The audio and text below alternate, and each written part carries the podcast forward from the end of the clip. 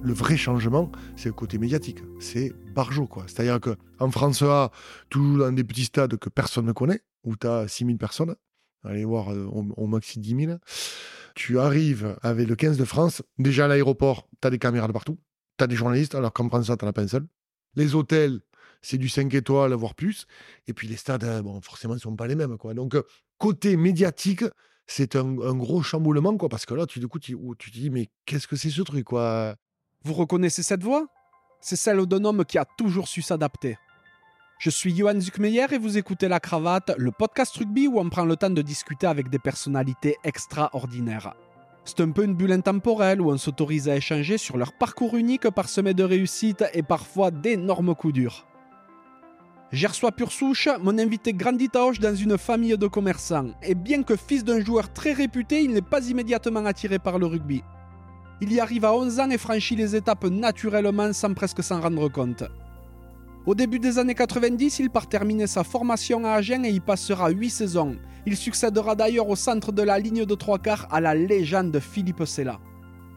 En 2000, auréolé d'une cape avec le 15 de France, il rejoint une ambitieuse section paloise dont il se voit rapidement confier le capitanat. Sept saisons plus tard, à 33 ans, il y conclut une riche carrière et décide de rester dans la capitale du Béarn. J'ai eu la chance de rencontrer Jean-Charles Sistac. Rapidement après sa retraite, Jean-Charles devient directeur commercial et marketing de la section paloise. Il y restera jusqu'en 2015 et devient en 2020 président de l'UNIPAR, le syndicat des employés des clubs de rugby. En parallèle, c'est un chef d'entreprise à succès puisqu'il possède plusieurs boutiques de prêt-à-porter et qu'il exerce bien d'autres activités. Vous l'avez compris, Jean-Charles n'arrête pas une seconde et adore relever de nouveaux défis. Gentil, classe, intègre, les adjectifs ne manquent pas pour le définir et j'ai passé un très très bon moment avec Jean-Charles. Petit rappel super important, n'hésitez surtout pas à adhérer à l'assaut La Cravate en vous rendant sur le lien en description de l'épisode. C'est vraiment capital pour que l'aventure perdure. Comme d'habitude, si ce podcast vous plaît, vous pouvez aller le noter 5 sur 5 sur la plateforme où vous l'écoutez, laisser un commentaire sympa et évidemment le partager autour de vous. Trêve de bavardage et place à la conversation.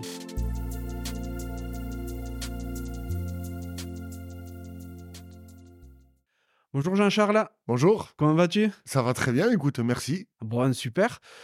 Merci beaucoup de, me recevoir. Aujourd'hui, euh, on est à Pau, en plein centre-ville, dans l'un de tes bureaux, parce qu'on en parlera, mais tu en as plusieurs, des bureaux.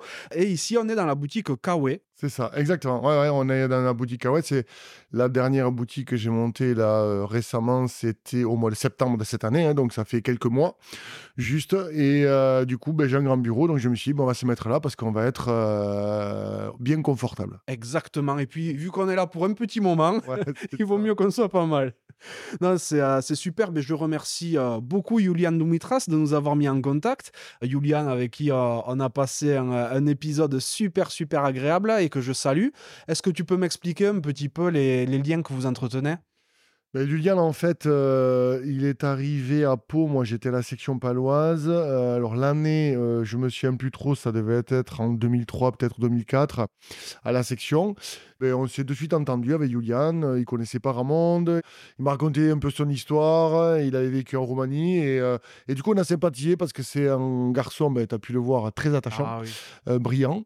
Du coup, on a, on a vachement sympathisé. On a gardé ce lien-là, en fait, avec Julian depuis des années on a joué trois ans ensemble, mais on a toujours gardé le lien. Mhm. Et tu es témoin de son mariage. Et j'ai été témoin, et je suis témoin de son mariage. Exactement. magnifique. Que l'on a fait euh, en Roumanie, et c'était un très grand moment.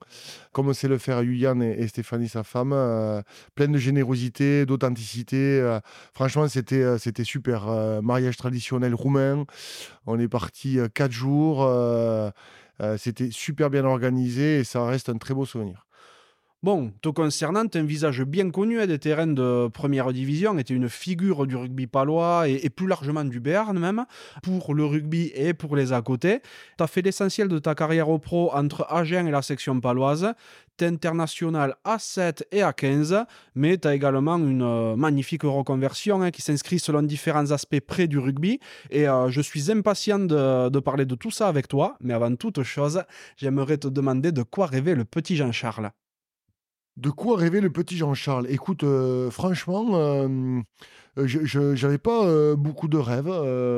j'étais assez branleur quand j'étais petit. On dit maintenant les enfants hyperactifs. Alors je ne sais pas si c'était de l'hyperactivité, si c'était de la mauvaise ou bonne connerie, si c'était beaucoup de vie. mais en tout cas, ouais, j'étais, il, me fallait, il fallait que ça bouge. En tout cas, je n'avais pas, étant petit, rêvé d'être joueur de rugby professionnel. Ça non. mon papa, lui, l'a été. Donc, du coup, j'ai été baigné là-dedans, hein, puisque mon père a joué à Hoche avec Jacques Fouroux, avec les Ledroff. Euh, ben, il a fait une belle carrière parce qu'il a été aussi international euh, à l'époque de Bertrand, euh, du père Richard Dourte. Il a joué avec Sangali. Et en fait, il était international à prime à l'époque avec Simarosti, qui était le castre. C'est remonté, c'était dans les années 75, 64, 16, 17, tout ça. Et donc, voilà. Et donc, j'ai évolué dans ce milieu-là deux joueurs de rugby. Et puis, euh, naturellement, euh, alors, mon père m'a mis d'abord au foot. Pourquoi, je sais pas, parce qu'il voulait certainement pas qu'il y ait de comparaison. On est un peu tous comme ça. Euh, quand nos enfants arrivent, on dit, ben non, on va pas le mettre au rugby parce que ça va être compliqué de porter le nom. Si bon, bref. Il m'a mis au foot. J'étais catastrophique, mais catastrophique. J'avais deux pieds carrés, je les ai toujours d'ailleurs, hein, mais, mais c'était dingue parce que parce que en fait j'allais aux entraînements en reculant quoi. Ah bah oui, t'aimais pas ça quoi. Non, du tout. Et puis au bout de, je sais pas, de deux ans, euh, je commence ma carrière en France. Ça te va ou pas Ou t'avais d'autres questions? Tu peux commencer. Des questions, j'en ai plein, mais je vais rattraper les wagons, t'en fais pas. Et ensuite, euh, et donc du coup, j'ai un copain à moi qui euh, faisait du judo, avec qui je faisais du judo, et puis s'était mis au rugby. Il m'a dit, viens, viens, viens au rugby. Et à l'âge de 11 ans, du coup, je suis parti au rugby. Et euh, ça m'a plu de suite. Le, premier entraînement, euh, je me suis dit, putain, c'est cool, on n'a pas jonglé avec un ballon. Moi, je me faisais trois jongles. Le quatrième, il partait sur la route. J'ai dit, là, il faut se plaquer, euh, se sauter dessus. C'était parfait pour moi. Donc, je, courais dans tous les sens. Je me souviens d'ailleurs, le premier entraînement, donc 11 ans, hein, j'étais poussin hein, à Hoche. L'entraîneur dit, non, mais là, il faut tu te calmes, en fait. c'est pas la peine de sauter sur tout le monde comme ça. donc, il essayait de me canaliser. C'était assez drôle. Et voilà. Et donc, du coup, j'ai commencé à Hoche euh, en poussin et euh, pilier. Ah Ouais, pilier. C'est rare quand ça va dans ce sens que tu passes de devant à derrière. Généralement, c'est plutôt l'inverse. Eh ben ouais, tu vois. Donc, du coup, moi, j'ai commencé pilier parce que j'étais un peu brut, je pense. Euh, il fallait un peu me former, m'expliquer les trucs. T'étais boulot? Non, pas du tout, même pas. Mais, mais j'étais un peu. Je fonçais un peu partout, quoi. Donc, il m'avait mis pilier, très bien. Donc, j'ai fait poussin, Benjamin, seconde ligne ça me pesait déjà euh, moyen et minime. Euh, et minime, en fait, euh, troisième ligne. Donc, je, je, recule d'un cran, minime première année. Et il y a une période, en fait, qui est assez marrant dans ma carrière, et notamment, c'était un minime où. En fait, j'arrivais pas, je me trouvais pas au niveau des autres, j'étais pas bien dans mon rugby. je pense que je faisais ma croissance aussi, donc j'allais un peu moins vite que les autres. Bon, bref, en doute en fait, et j'ai failli arrêter. J'ai fait arrêter le rugby, euh, c'était en euh, mini. Et là, euh, heureusement, mes copains de l'époque, qui sont toujours restés mes copains d'ailleurs, ont insisté pour que je continue. Et fin de première année minime, en deuxième année, je passe derrière, en fait, quarts centre. Et puis, ce passage-là se fait au moment peut-être où ma croissance, pas se termine, mais en tout cas est plus et, plus avancé. Et euh, je reprends goût. Et en cadet, euh, c'est là où je bascule euh, parce qu'on a une très belle équipe en plus. Donc là, je joue trois quarts centre et, et, c'est reparti, quoi, en fait. Mais c'est assez drôle de se dire que, tu vois, souvent les gens disent, ouais, t'étais tu t'étais fou. Non, pas du tout. Moi, en fait, un, j'étais pas passionné de rugby. Mmh Deux, je fait arrêter parce que, encore une fois, ce que je te disais, je bah, je trouvais pas trop ma place, quoi. Donc, j'avais pas mal de doutes. Je, je suis resté, en fait, parce qu'il y avait des copains. Hein. Sinon, j'aurais pu arrêter.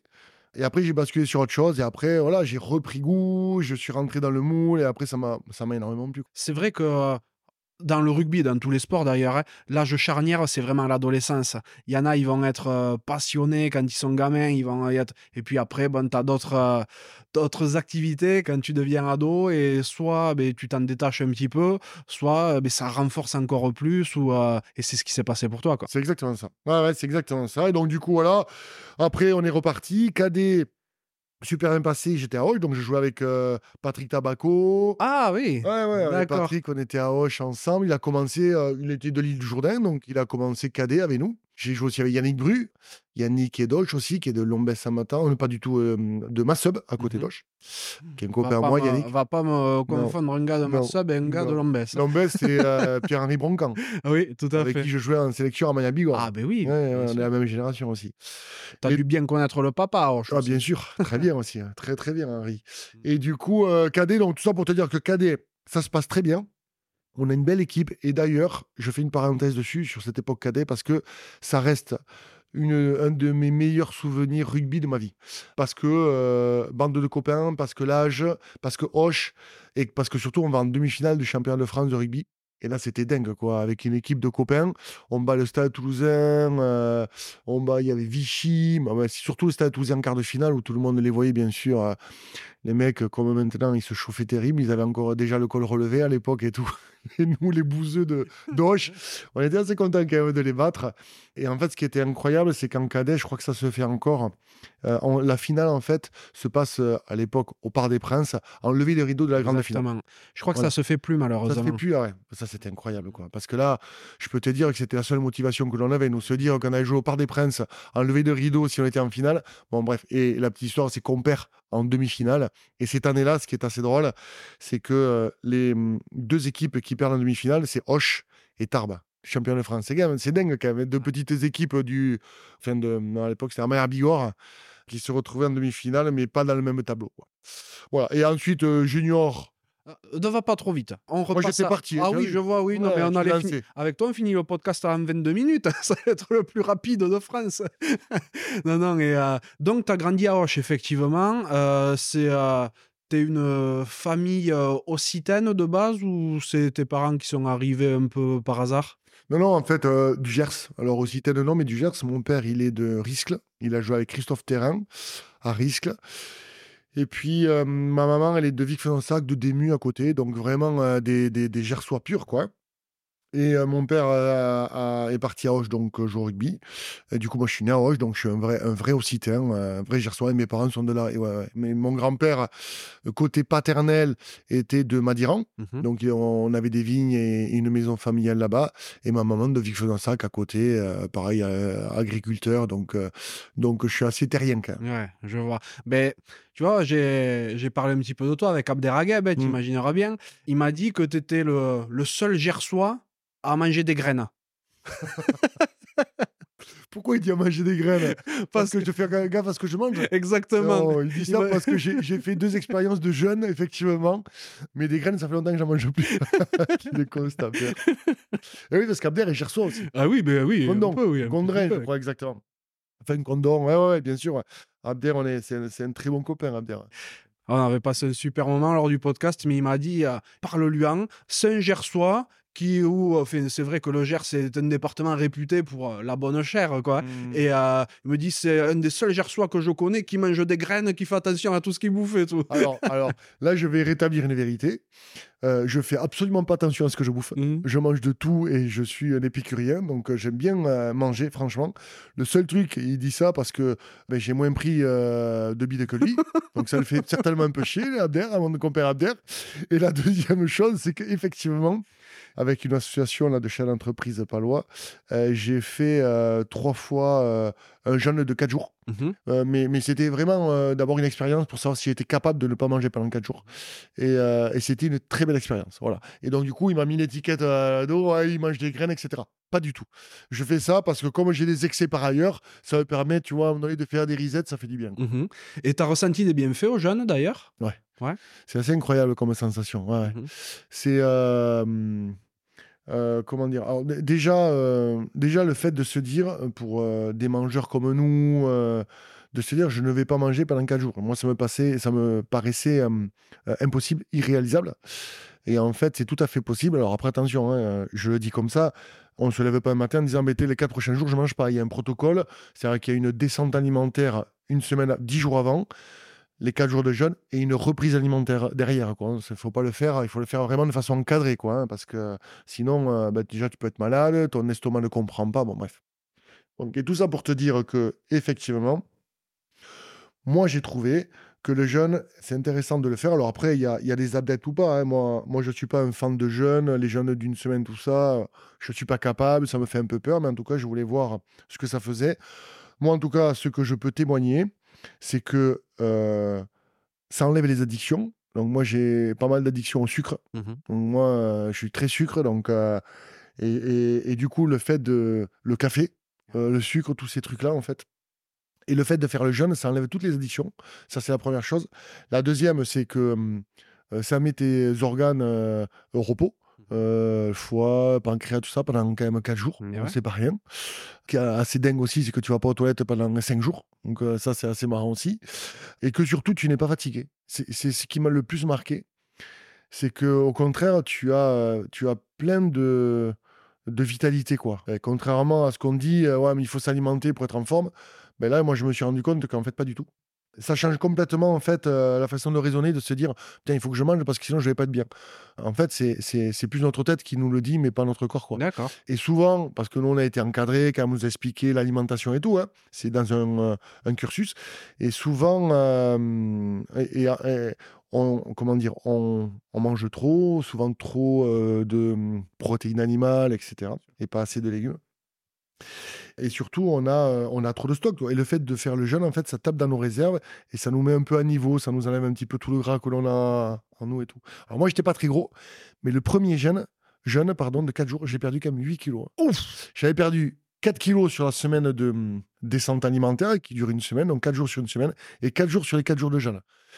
Et là, je me suis fait un peu peur. Je me suis dit, voilà, quand même, 4 8 kilos, ça fait beaucoup, quoi. Et le deuxième, donc j'ai fait un deuxième et un troisième jeûne, et après j'ai arrêté parce que je, je voulais pas, enfin, je, je maigrissais trop, quoi, j'en avais marre, quoi. Donc, Tu les reprenais pas derrière? et pas forcément, en fait, tu les reprends pas forcément. Non. Voilà. Et voilà. Donc j'en ai fait un, deux, trois. Le troisième, c'est là où je me suis senti le, hyper bien, c'est que je me suis j'ai senti en fait une. euh, Ce qui est assez dingue à expliquer comme ça, hein, une clairvoyance euh, assez incroyable. C'est-à-dire qu'un bien-être euh, de corps et d'esprit super, super euh, important. Et euh, je dis putain, c'est dingue parce que des fois, tu sais, dans la vie, tu as des soucis ça brouille, tu as des trucs qui te vont pas, etc.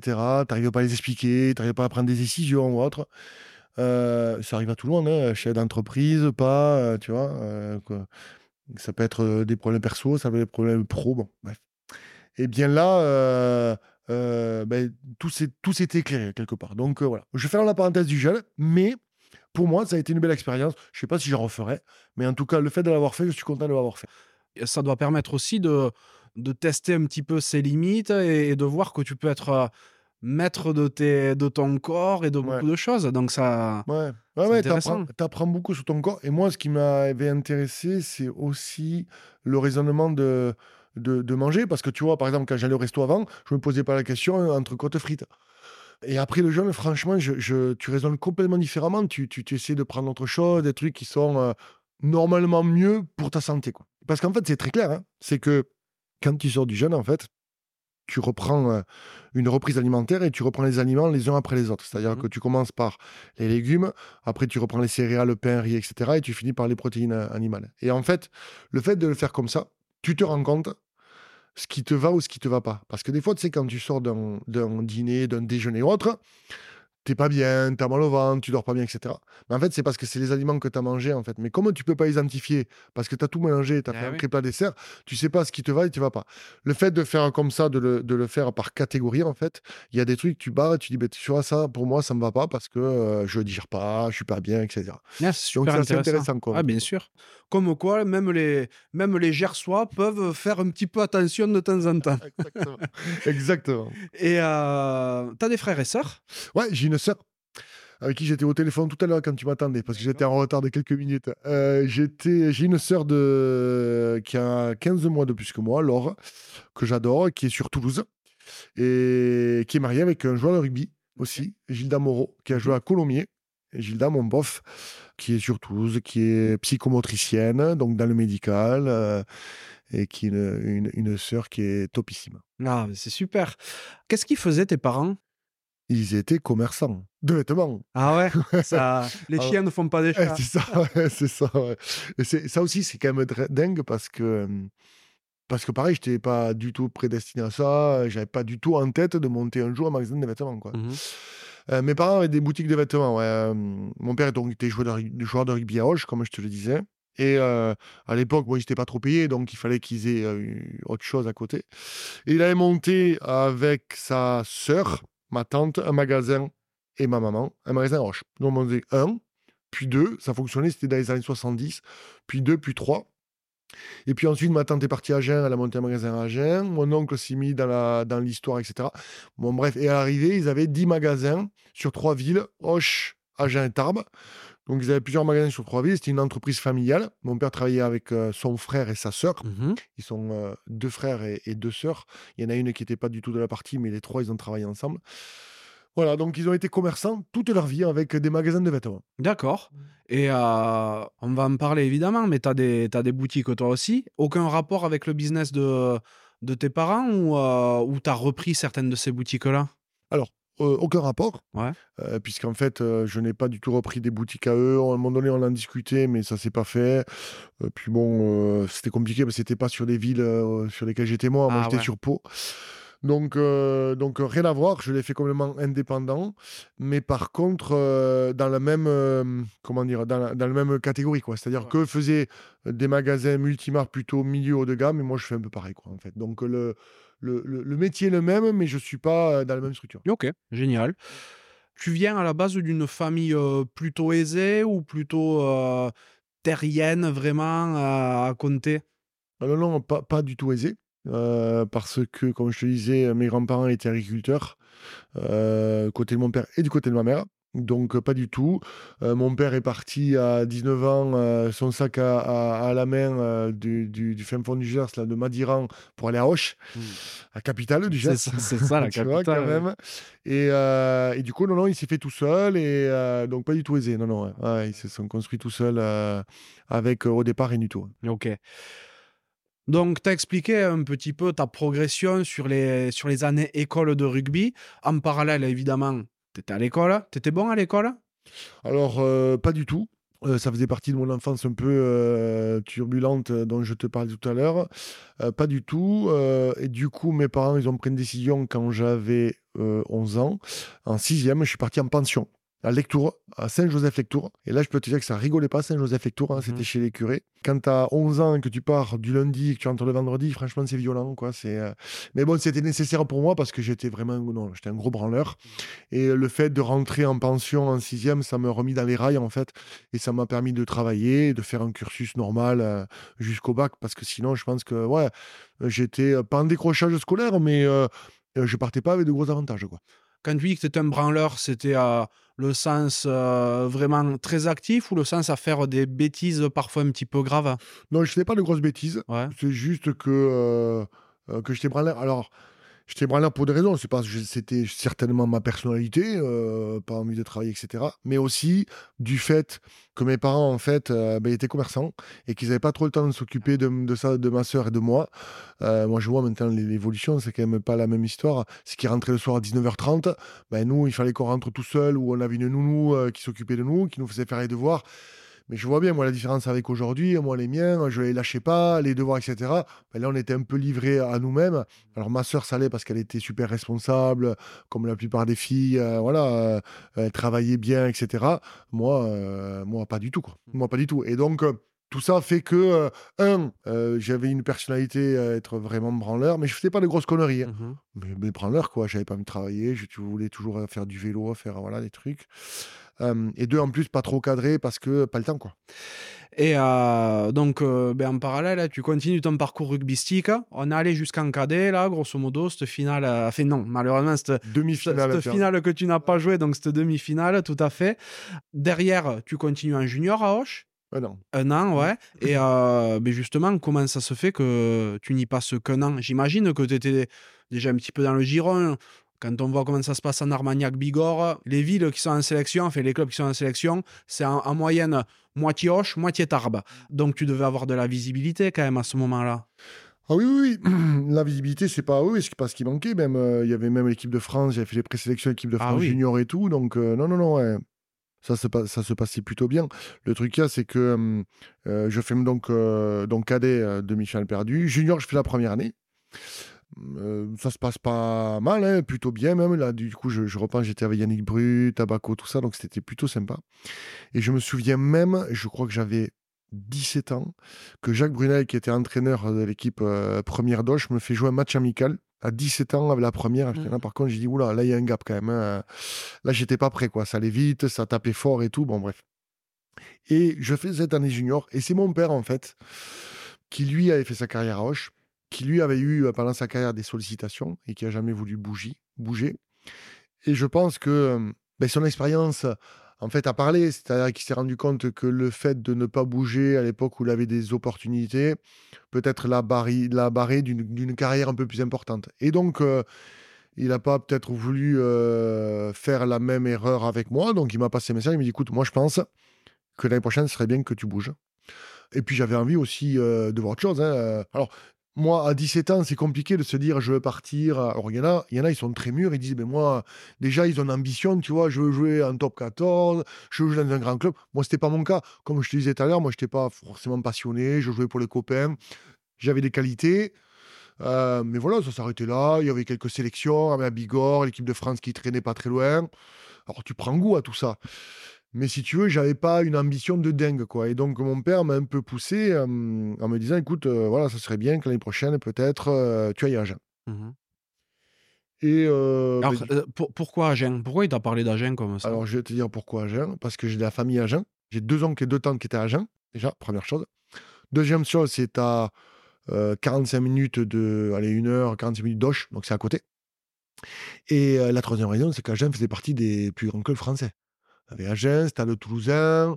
Euh, mais Agen, à l'époque, euh, moi je te parle de ça, c'était en 92. hein. Eh oui, oui. 92 faisait partie, quand même, ils étaient toujours quart, demi-finale, etc. Il y avait Philippe Sella, euh, Abdel Benazi, Benetton, bon bref, une belle équipe. Ah oui.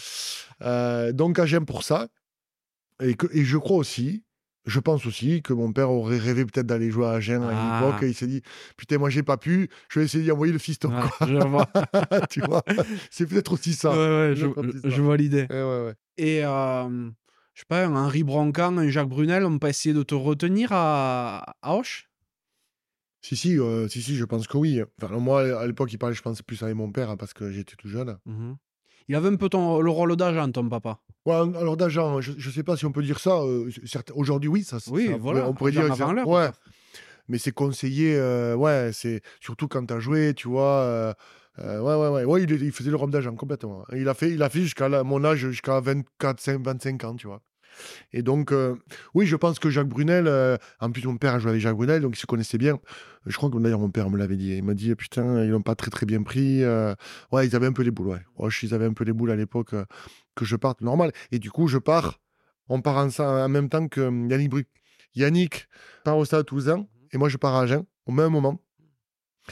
Euh, ouais, donc c'était un peu, ouais, c'était un peu compliqué, mais bon, ça, c'est c'est comme ça. hein. Ah oui, bah après, euh, il y a le fait de vouloir partir et il y a le fait de- d'y arriver aussi. Donc il faut que. et J'imagine aussi que Agen avait un certain euh, intérêt à te faire venir. Oui, oui, oui. Ouais, à l'époque, c'était Loulou Bernès, entraîneur de la première, avec, je crois, Charles Nieussel, me semble. Et, euh, et eux me voulaient, ouais. ouais, et euh, et, euh, et, euh, mon père était rentré en contact avec eux. Je sais même pas si c'est pas eux qui avaient appelé, bon, bref. Mais euh, ils me voulaient, oui, oui. Donc, du coup, bon, mais le fait que Agen me veuille, que mon père n'était pas parti à l'époque où il avait des sollicitations, il dit non, mais là, il faut y aller, quoi. T'as une Ouais. sollicitation, faut y aller en junior. Et donc, je suis parti à Agen en junior, j'avais tout juste 18 ans. Et ouais, et tu y signes pour enquiller rapidement avec la première ou d'abord faire tes armes en junior? Non, là, c'était vraiment pour faire mes armes en, en junior. Euh, je te rappelle qu'en 92, c'était Philippe Sella au centre, c'était compliqué de déloger. Je vois pas, de- je vois pas trop de qui tu parles. hein. C'était un peu compliqué. Je crois qu'il jouait. D'ailleurs, il y avait, il y avait euh, Gérald Mayou, euh, il y avait Guillaume Bouygues. euh, bon, bref, il y avait quand même. Il y avait, c'était un peu compliqué. Et puis, non, puis 18 ans, quoi. Agen, là, c'était. euh, en tout cas, moi, en tout cas, j'étais pas mûr. J'étais pas prêt. Bien sûr. Donc c'était vraiment essayer de progresser dans une équipe et bien sûr euh, avec l'option euh, derrière de, jou- de jouer en première. Donc moi j'arrive en Crabos, mais du coup de suite je joue en Richel, donc je suis surclassé, je joue avec les, ceux qui ont un ou deux ans de plus que moi. Et euh, ça se passe bien, donc je fais, un, je fais deux ans junior. Et ensuite, la dernière année, puisque j'avais encore un an junior, je demande à ne plus jouer en junior, mais de jouer avec la National B. Parce que ben, je sentais que je plafonnais en junior, que je voulais, euh, je voulais jouer au-dessus. Et qu'en plus, la National B s'entraînait toutes les semaines contre la première.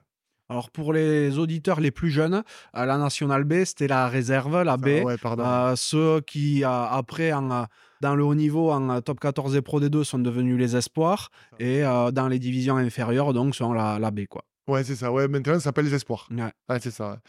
Euh, là, il y avait beaucoup de désespoir, par contre, euh, dans la National B. Non, je déconne. Mais euh, c'est ça, ouais, effectivement. C'est vrai que moi, je me projette dans un temps, là. c'était les espoirs de maintenant. Donc, c'est-à-dire, c'était l'équipe 2. C'était l'équipe première et l'équipe 2. Tout à fait. C'est les mecs qui pouvaient plus être juniors parce qu'ils avaient passé l'âge et qui étaient au port de l'équipe première. Mais voilà, il y avait une équipe. voilà. Et donc, euh, et donc moi, j'étais, euh, je devais avoir 20 ans, j'étais encore junior, mais je jouais avec eux. Eux, ils étaient contents parce que je, je, ça se passait pas trop mal pour moi. Et moi, j'étais content parce que euh, je jouais avec des personnes qui avaient euh, euh, 26 ans, euh, 30 ans, etc. Quoi. Il, y avait, il y avait des vieux roublards. Et surtout, et surtout, on s'entraînait avec la première. Et là, du coup, ben, tu étais confronté euh, ben, avec les là en face, euh, avec la grosse équipe. euh, et du coup, tu progressais beaucoup plus vite. Quoi. Et puis les entraîneurs te voyaient. Ouais. Et surtout, les entraîneurs te voyaient. Exactement. Et donc là, j'ai fait un an comme ça. Alors, espoir maintenant, si on. Espoir. Et du coup, j'ai commencé à jouer avec les matchs amicaux et la première. Beaucoup. Le du manoir aussi. Quand Philippe c'est là, ben, je jouais plus le du manoir, c'est moi qui l'ai remplacé du coup. Euh, et c'est comme ça que euh, cette année-là, en fait, j'ai fait transition de National B première. Et ensuite, l'année d'après, j'ai basculé sur la première. C'est incroyable de, de te dire que tu es au poste un peu euh, à Agen, le, le successeur de Philippe Sella. Ouais. C'est quand même fou. Hein Ouais, ouais, ouais. Alors, je, je sais pas si on peut dire ça, mais euh, en tout cas, je joue à sa place euh, parce que le succéder à lui, je crois que c'est. Oui, Je veux dire, numériquement, tout ce que tu veux, t'es arrivé quand lui Ouais, a ouais, allé sur la fin. quoi. ouais, complètement. Après, évidemment, on le sait, Philippe, c'est, c'est la légende, donc euh, personne ne peut se comparer à lui, je le C'est comprends. un monstre du rugby, ouais. Et, euh, et une gentillesse. Ah oui. franchement, c'est un mec incroyable. C'est vrai. incroyable. Ouais, donc effectivement, ouais, je suis arrivé. je suis... Et alors, c'est marrant parce que je me souviens d'une fois, j'avais joué euh, contre le Stade Toulousain en junior, et, et dont Yannick Bru, qui était mon copain d'Oche. Donc, on se rencontrait en phase finale à Agen, Stade Toulousain. Ça tapait fort parce que là, on était souvent en demi-finale et Ouais. tout pour le championnat de France. Et avec Yannick, on discutait. Alors, toi, tu joues pas en première et non, non plus. Et, il me dit, et Yannick me dit, mais tu sais, euh, moi, en fait, le Stade Toulousain, c'est comme toi, Agen. Toi, tu as Philippe Sella, donc euh, pour prendre la place de Philippe Sella, c'est compliqué. Moi, c'est Soula, euh, talonneur. Et c'est aussi, et c'est pareil. Il m'a dit, c'est une légende du Stade Toulousain, donc c'est compliqué. C'est là, sous là. C'est ça. C'était drôle, ça m'a fait penser, ça m'a fait penser à ça. Euh, mais ouais, ouais, non, Agen, euh, Agen après, euh, donc du coup, c'était très beau club, très belle expérience. J'ai Mm. j'ai quand même eu la chance de jouer avec euh, voilà, Abdel Benazi, Philippe Benetton, des grands joueurs, Pierre Monlor, qui nous a quittés euh, il y a pas longtemps d'ailleurs, j'ai appris ça. Bon voilà, donc c'était, euh, ouais, puis et club magnifique quand même, hein, avec, Ah oui. euh, franchement, avec un beau palmarès. ouais. Tout à fait, parce que toi, tu fais tes vrais débuts en 94. Donc, il faut savoir que la saison précédente, le club se fait sortir en quart contre Grenoble, après avoir vécu ben, des années fastes, hein, notamment avec le titre de 88, avec la finale en 90. Toi, tu arrives un petit peu là sur la, sur la pointe des pieds. Il y a encore tous ces grands noms à Agen, mais les résultats sont plus forcément aussi, euh, aussi exceptionnels que ce qu'ils étaient auparavant. En 94-95, vous faites un quart de finale, vous perdez contre le Stade toulousain au Hameau, euh, stade que tu connaîtras très très bien un petit peu plus tard. Euh, L'année d'après, à nouveau défaite en quart de finale, cette fois-ci contre Brive. En 97, en demi contre Toulouse. Donc euh, Toulouse, un petit peu votre bête noire Ouais. à l'époque. Mm. Euh, mais euh, mais c'est vrai que vous avez peut-être ce sursaut d'orgueil qui fait que euh, voilà, vous arrivez, à, vous arrivez très loin. Et la saison d'après, par contre, celle qui succède à cette, à cette demi-finale contre le Stade toulousain, donc en 97-98, là, vous rentrez plus dans le rang et vous vous qualifiez même pas pour les phases finales du championnat. Ouais, c'est vrai. Ouais, complètement. Et là, je me souviens, d'ailleurs, en 97, j'ai joué cette demi-finale euh, contre le Stade toulousain. Philippe Sella ne jouait plus, là, déjà. Il était parti au Saracen, je crois. Euh, ouais, l'argent était en reconstruction, en fait. Il y avait encore Abdel Benazi, euh, Bennett, euh, Jean-Jacques Rinka. Bon, il y avait des grands joueurs, mais, euh, mais on n'était pas... euh, Bon, on arrivait quand même en demi-finale, hein, c'était pas mal. Oui, Et l'année l'air d'après... de rien. Ouais, l'air de rien quand même. euh. Et d'ailleurs, on, on perd juste hein, euh, contre le Stade Toulousain. Je me souviens, Delo nous met une, une pénalité. Bon, bref. Demi-finale, putain, j'avais vraiment les boules hein, parce que j'avais tout juste 21 ans, moi, 20 ou 21 ans. Et l'année d'après, on ne se qualifie pas, c'est ça que tu dis? Ouais. Ouais. Ah ouais. 98, vous ne vous qualifiez pas. Ça fait ce qui est paradoxal, c'est qu'en championnat, vous êtes plus ou moins euh, rentré dans le rang, mais mais vous faites une finale de bouclier européen quand même. Bouclier européen, ouais, je Et euh, donc bouclier européen. Euh, Comprendre est... le branlé terrible ouais, contre ça. Colomiers. Vous, On est d'accord. Vous chargez contre Colomiers. Bon, Colomiers qui est au début de ses grandes années Ah et vous qui êtes à la fin des vôtres. Exactement. C'était exactement ça. Nous, c'était en, en, phase effectivement en reconstruction après les grandes équipes du SU Agen. Euh, et comme tu dis, Jacques Brunel, entraîneur de Colomiers, une équipe de dingue. Et là, effectivement, on prend 40 points en finale. Putain, je jouais à l'aile, c'était un calvaire ce match, je m'en souviens. Alors qu'en demi-finale, on joue, moi j'étais au centre en demi-finale, et on joue euh, contre Newcastle. Et au centre, il y avait Twilaghi, un international anglais. Et je me souviens, l'entraîneur de l'époque, il me dit Je t'avertis, t'as un international en face, t'as pas intérêt de te louper et tout. Et, et, on avait gagné contre Newcastle, qui était une très grosse équipe. Un des cousins, euh, Tuilagi, ou je, un des frères? Je pense. Non, je ouais. pense pas que ce soit dans la fratrie. Ça doit être un des cousins. Un de cousins, ouais, je pense. Bon, voilà, donc la petite histoire, c'est à Newcastle, on gagne de peu à, à, à Agen, c'était, on recevait la demi-finale, mais en finale, par contre, on se vote complètement contre Ah ouais. qui marchait sur l'eau à cette époque-là. Oui. Fabien Galtier, Sadourny, euh, Jérôme Surac au centre, euh, Rock. Ouais, ils, franchement, Yannick Bru qui joue au talon, il était parti du stade Toulousain pour jouer. euh, Patrick Tabaco, Mombov qui était aussi, Gilles Lamoro. euh, non, une très belle équipe, ouais, Colombie, très belle équipe. Ce qui est bizarre dans le déroulé de ce match, c'est que ça commence super bien pour vous Mm. parce que euh, ben, il y avait Cédric Emmons à Mm. Agen à l'époque Mm. et, euh, et il fait une, une percée incroyable. Il fait de tout en début de match et après vous explosez comme des pop Ouais, après on explose, ouais. On explose physiquement déjà, parce que on était, je pense, émoussé et qu'on devait certainement pas très bien travailler physiquement. Et après, ouais, dans le fond de jeu, les autres, ils étaient vraiment rodés, quoi. Ouais, non, non, il n'y a, enfin, a pas eu photo, quoi. Euh, Oui, c'est vrai qu'on a joué avec Cédric ensemble pendant 3-4 ans. Cédric Eman, c'est un bon copain aussi, Cédric. Quoi. Ouais, sacré joueur, lui aussi. ouais. Ah oui, on peut dire ça. ouais. Sacré joueur. Et donc voilà, bon, cette finale de bouclier européen qui est un peu, euh, même si euh, la finale en elle-même est dure, euh, l'éclaircie de cette saison qui est quand même compliquée. Et euh, saison d'après, 98-99, idem, pas de phase finale. Année d'après, cette fois, vous faites une année correcte, 99-2000, et vous perdez en barrage contre Perpignan. C'est-à-dire barrage, l'équivalent des huitièmes de finale, grosso modo. Vous ressortez un petit peu la, la tête de l'eau à Agen. Et puis toi, euh, Moi, je signe ici, surtout. oui, C'était- non, non, oui, mais j'ai envie de dire que tu deviens surtout international. Ah oui, c'est vrai. ouais, ouais. Oui, Mai oui. 2000, ouais, c'est vrai. Ouais. Oui, Oui, moi, si j'avais été international, je l'aurais pas oublié. c'est vrai. J'avais oublié. 28 mai 2000, euh, tu obtiens euh, ta première et unique sélection euh, avec la grande équipe de France contre la Roumanie. Exactement. ouais, en Roumanie. En Roumanie, c'était. J'avais beaucoup de sélections en France A, en fait. C'était donc la France A, c'est l'équipe euh, de France 2, hein, c'est le réservoir. Aujourd'hui, je sais même plus s'il y en a, parce que maintenant, ils ont un groupe de 40 joueurs. Alors, maintenant, c'est les mêmes groupes, quoi. Il n'y a plus officiellement de France Ouais. 2, ce qui est considéré un peu comme la réserve, c'est les U20, quoi. Ouais, c'est ça. Alors, nous, à l'époque, il y avait déjà les U20, en fait. Il y avait les... euh, et puis, il y avait l'équipe de Fra- euh, France A et les 15 de France. Voilà, bon, bref. Donc, euh, effectivement, mai 2000, euh, sélection avec l'équipe de France euh, en Roumanie. Et c'était un, super souvenir. Ce qui est dingue, en fait, ce qui est assez euh, euh, marrant dans le, dans le cheminement, mais surtout euh, dans la différence qu'il y a entre France A et 15 de France, c'est pas tant sportivement parce que on s'entraîne contre eux la semaine et tout. Euh, Il n'y a pas un gros niveau d'écart, voire, voire pas du tout même. Des fois. Puis, puis vous jouez euh, les uns contre les Ouais. autres tous les week-ends, hein, Exactement. quoi qu'il en soit. Exactement. Mais par contre, le, le vrai changement, c'est le côté médiatique. C'est Barjo, quoi. C'est-à-dire que en France A, toujours dans des petits stades que personne ne connaît, où tu as 6000 personnes, allez voir euh, au, au maxi 10 000, euh, dans des petites villes, tu arrives avec le 15 de France, déjà à l'aéroport, tu as des caméras de partout, tu as des journalistes, alors qu'en France, tu n'en as pas un seul. Tu dis, c'est quoi ce truc? Les hôtels, c'est du 5 étoiles, voire plus. Et puis les stades, euh, bon, forcément, ne sont pas les mêmes. Quoi. Donc, euh, côté médiatique, c'est un, gros chamboulement, quoi, parce que là, tu, du coup, tu, te dis, mais qu'est-ce que c'est ce truc, quoi? Et après, sur le terrain, tout ça, c'est, ça change pas grand-chose, tu vois? Donc, euh, euh, enfin, nous, comment je n'étais pas prêt à ça on nous avait pas expliqué tout ça. Et c'est con parce que je pense que si maintenant les jeunes, je pense qu'ils ils le voient plus, mais, Mais je pense que c'est important qu'il qu'il voit, euh, si tu veux, en, en tout cas, ne pas être perturbé de ça. Ne pas être trop dans l'émotion, de te dire, putain, c'est quoi ce truc? Parce que, euh, in fine, euh, ça reste un rectangle de rugby, une pelouse verte, tu as les mêmes jambes, tu as les mêmes mecs, tu vois ce que je veux dire? Donc ça change pas grand-chose. quoi. Voilà, donc très belle expérience en Roumanie. J'ai joué avec Richard Dout, qui est un copain, Richard de longue date, puisque on a le même âge, Richard. Et on se joue depuis qu'on est cadet. Ah ben. Donc on a fait les sélections ensemble, déjà jeunes et tout ça. Et donc j'ai joué avec lui là euh, en Roumanie, on était ensemble au centre, c'était super.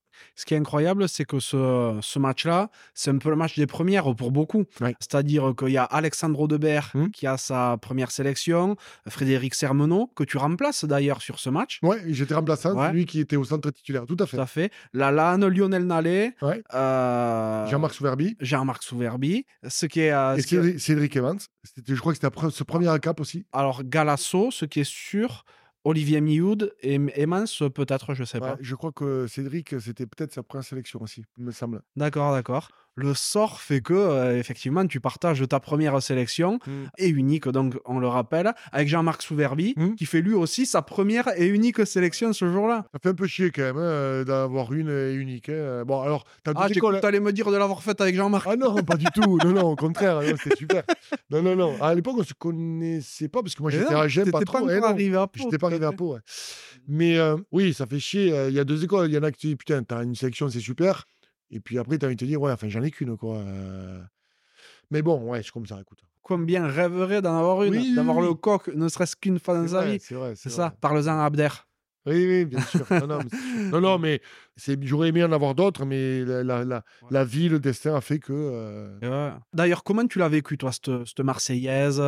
J'ai bien compris que euh, cette euh, activité médiatique t'avait un petit peu perturbé, mais cette Marseillaise, cet aboutissement un petit peu, parce que même si t'étais pas passionné quand t'étais gamin, mais quand tu joues au rugby, c'est le Graal, quoi, l'équipe de France. Ouais, ouais, c'est euh, c'est beaucoup d'émotions. Et euh, comme moi, euh, j'ai du mal à les gérer, les émotions. Enfin, du mal à gérer. Non, pas du mal à gérer, mais en fait, euh, tu laisses de l'énergie quoi, dans les émotions et c'est une connerie. Euh, ouais, je sais même pas si j'ai pas. J'étais remplaçant, donc c'est différent quand même. Tu vois, quand t'es remplaçant, t'es un peu moins dans le truc. Mais malgré tout, c'est- beaucoup d'émotions. Franchement, c'est beaucoup d'émotions quand t'as euh, la Marseillaise. Parce que gamin, joueur rugby, tu regardes tous les matchs d'équipe de France, la Marseillaise, t'es comme un pec. Là, tu y es, c'est toi qui portes le maillot et t'as la Marseillaise, t'es dans un stade. C'est pas possible, quoi. Donc, c'est assez barjot comme un truc, quand même. Franchement, c'est assez barjot. Surtout quand t'en as qu'une, c'est la première. Après, je pense que tu t'habitues, c'est comme tout. Tu vois, il y a des mecs avec qui je discute, putain, t'as joué en top 14, ça va être incroyable. Tu fais même plus gaffe à la fin parce que, parce que ça se répète tous les week-ends. Donc, c'est banal pour toi. Euh, et là, c'est pareil. J'imagine que plus t'en fais, plus ça rentre dans, dans- dans les rangs euh, normalement. Mais ouais, j'en garde un très bon souvenir. ouais. Et euh, ta carrière internationale, tu penses qu'elle est lancée à ce moment-là? Rappelons que tu as 25 ans, hein, tout juste. Oui, je pense qu'en tout cas, je suis dans les bons rails. Ouais. Ouais, ouais. Je pense que je suis dans les bons rails. Donc maintenant, euh, à moi de tout faire pour y rester. Ouais, alors comment t'expliques euh, que tu sois pas resté, justement? Eh bien, euh, eh bien plusieurs raisons. La première, c'est que certainement, j'avais pas les qualités au-dessus des autres pour y rester. Ça, ça, c'est sûr que c'est une, une- une explication. La deuxième, c'est que hum, l'année d'après, je, je signe à Pau et on fait une année catastrophique. On, on finit en barrage. Et que souvent, tu étais sélectionné quand même quand tu étais dans des équipes qui fonctionnaient très bien. Euh, donc voilà. Et après, euh, et après, je me souviens aussi euh, d'avoir été sélectionné pour faire une tournée en Australie un an après, une tournée d'été, et en fait, je me pète le péroné. Et tu vois, il y a des fois des circonstances dans la, dans dans la vie, dans une chances tu sais, où il y a des, des échanges où il faut pas louper parce que tant qu'il y a une tournée, tu sais pas comment ça se passe, ça se passe bien, tu y es quoi. Euh, voilà. Et donc moi j'étais aux portes, j'étais pas vraiment année sportive un peu compliquée, moi pas au-dessus des autres. Eh bien, euh, l'année six mois, un an après, euh, tournée, je suis dans les tablettes, je dois faire la tournée, je me pète le péroné, cinq mois d'arrêt, et après, tu sais c'est, un autre prend la place, pim, pam, poum, et Ah oui. puis, tu, puis le train passe, et, et voilà. Et comme t'es pas au-dessus toujours, t'es t'es pas extraordinaire parce que t'as pas des résultats de dingue, et que toi, tu performes pas euh, au-delà de ce que tu peux faire, ben, ben, tu passes à côté, les autres sont là, pim, pam, poum, et c'est fini, quoi. Je comprends. Bon, après, je n'ai aucun euh, euh, aigreur par rapport à ça. Franchement, euh, c'est comme ça, c'est la vie, euh, c'est pas très grave. Effectivement, avec le recul, te dis si j'avais signé à ce moment-là, dans ce club, il y a de grandes chances parce que à l'époque, au stade Toulousain ou au stade euh, français, euh, bon voilà. Ah euh, oui. voilà, les mecs. C'est dans une de ces deux équipes. euh, Voilà, moi, il m'avait appelé, le stade français, j'avais pas voulu y aller. Tu sais que là, mais là, c'est pareil, c'est, c'est un choix de, de carrière. C'est te dire, si tu es passionné, que tu vises tout là-dessus, bah, tu vas. Tu es sûr qu'il y a des grands gens sur l'international, ta vie n'est pas la même. Mais, mais voilà, est-ce Mm. que, est-ce que ta reconversion est la même derrière? Je sais pas. Et c'est vrai que tu passes ces six années hein, à, à Agen et en 2000, donc juste après ta sélection, tu t'en vas d'Agen, tu arrives à la section paloise. Donc qu'est-ce qui fait déjà que tu t'en vas de, du SUA Écoute, je, j'avais signé euh, en junior à Agen en 92 et en 2000, je pars, donc j'y suis resté 8 ans. Euh, je commençais un peu à étouffer à Agen, en fait, pour tout te dire. La ville, euh, c'était très sympa, mais euh, bon, euh, je commençais un peu à être à l'étroit et que surtout, euh, sportivement, euh, ça matchait pas avec le manager de l'époque. On s'entendait pas et qu'il fallait que je voie autre chose. Et la troisième raison, c'est que Jacques Brunel, qui était entraîneur de Pau, m'avait appelé déjà l'année d'avant, 99. Je décide de rester encore un an à, à- à Agen, parce qu'il y avait Christophe Delot qui arrivait à Agen. D'ailleurs, j'ai fait la dernière euh, année sportive de Christophe Delot, euh, on l'a fait ensemble. C'était lui, par contre, un mec incroyable. Ah, Quel joueur Incroyable. Alors, joueur, mais, mais homme, hein, surtout. Quel homme. hein, ouais. Le mec super. Je... Christophe Delot, vraiment, humainement, un mec incroyable.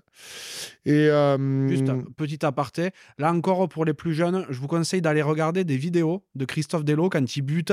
Vous allez voir que c'est étonnant. C'est euh, le seul buteur qui prenait sa course d'élan de dos au poteau quasiment. C'est assez incroyable, Ouais. c'est vrai. Euh, et du coup, voilà, et après, donc 99, Jacques Brunel m'appelle, il me rappelle, donc je dis non, 2000, il me rappelle. Et là, comme je te disais, comme on allait à Jeun, j'étais à l'étroit, qu'avec l'entraîneur de l'époque, ça matchait pas, etc. Bon, j'ai dit là maintenant, j'en peux plus, je m'en vais. Et donc, je suis parti à Pau pour ces raisons-là. Et tu arrives dans une section paloise qui vient de remporter le challenge européen. Et j'arrive dans une section paloise qui a fait, qui vient de remporter le challenge européen, qui vient de perdre en demi-finale le championnat de France et qui a fait une saison invaincue. Donc je me dis là quand même, euh, déjà Jacques Brunel, j'avais en grande confiance en lui parce que il était doche, il me connaissait très bien. Il fait une année de dingue la première année. Euh, la section paloise a des résultats de fou. Donc je dis, bon là, là c'est le bon, le bon club. euh, euh, et, je suis très content de signer la section paloise en 2000. Quoi. Et ça se passe pas du tout comme prévu. L'élite se resserre de 21 à 16 clubs pour donner donc naissance au top 16 et vous vous, vous sauvez ben, sur, sur le match de barrage, quoi, tout simplement. Bon, pff, année compliquée parce que, parce que beaucoup de changements, je pense. Euh, euh, Il y a eu 8, arrivés. L'année où j'arrive, moi, on est 8 à arriver, 8 nouveaux. En fait, la mayonnaise ne prend pas. En gros, euh, je vais la faire courte. Entre les anciens et les nouveaux, ça prend pas vraiment. Alors moi, j'ai aucun problème. Je m'entends super bien euh, avec Nico Brusque, avec David Ocagne, Damien Traille, Mano Rinordo qui arrivent tout juste là. Ils étaient tout jeunes, ils commencent à jouer un peu avec nous aussi. Philippe Carbonneau. Bon, bref, il y a quand même de grosses équipes sur le papier. Très grosse équipe. Sauf que ça prend pas. Une année de merde. On se fait chahuter, on n'est pas, on n'est pas bon, on n'est pas bon, Euh, et on finit en barrage. Ouais. On finit en barrage et on se sauve quand même. Non, mais ça c'est dingue. hein. Une année, franchement, hyper éprouvante. hein. Quand Mhm. j'en reparle, je, je, je pense que cette année-là, euh, j'avais l'impression d'avoir fait trois saisons dans une, quoi. Tellement euh, usé physiquement, psychologiquement. Franchement, c'était dur. hein. Et puis en plus, on avait fait tous les matchs, tous les entraînements. Ça avait été très, très dur. Mais bon, euh, voilà quoi. Et on se, et on se sauve euh, sur le dernier match euh, contre euh, Grenoble. Mais vous arrivez quand même en quart de, de H-Cup Ouais. contre le Stade français. Contre le Stade français, exactement. qui est le stade français à l'époque, c'est c'est énorme. Ça se tire la bourre avec le stade toulousain, c'est même un petit peu devant. Enfin, 2001, c'est le stade toulousain qui est champion de France, mais voilà, le stade français est le champion sortant. C'est une magnifique équipe. Et voilà, c'est encore ce, cette dualité qu'il peut y avoir, cette opposition presque entre championnat où vous êtes aux abois et euh, la Coupe d'Europe où euh, ben, vous faites mieux que bien figurer. quoi.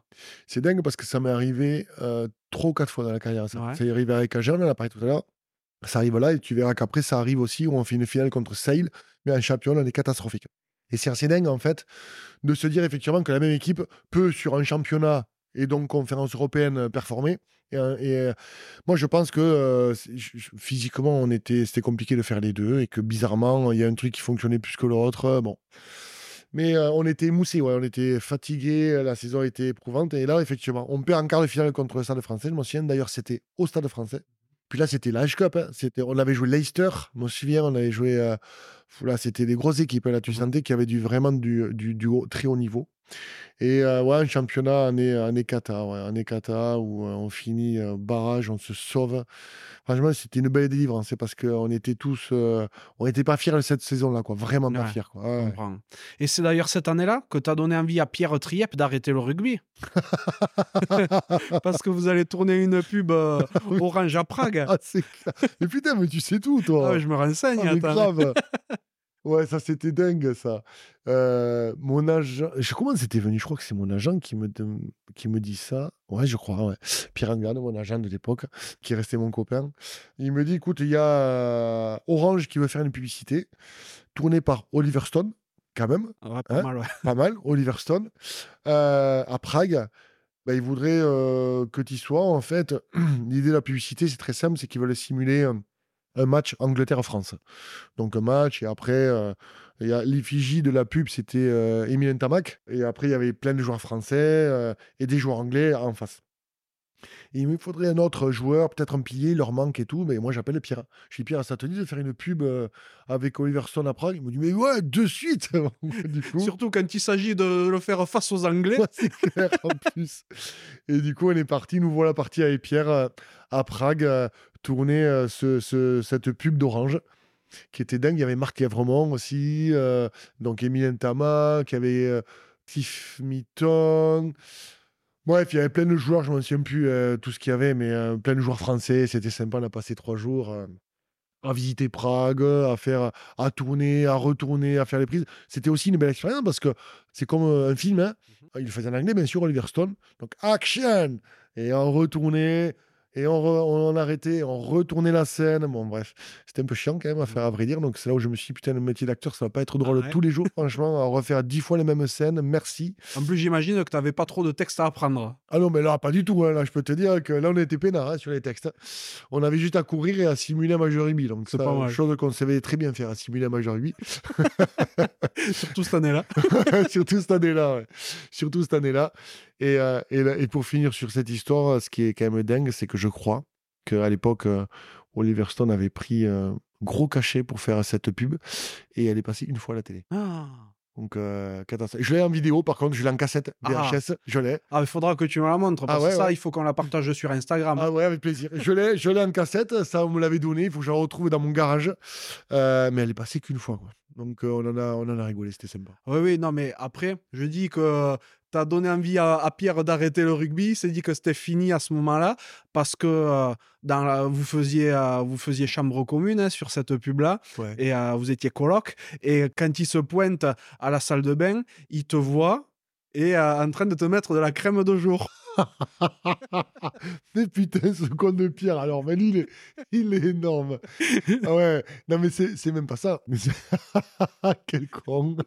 C'est bon, ça, t'as des, petites anecdotes comme eh ça. Hein, t'es bon, t'es bon.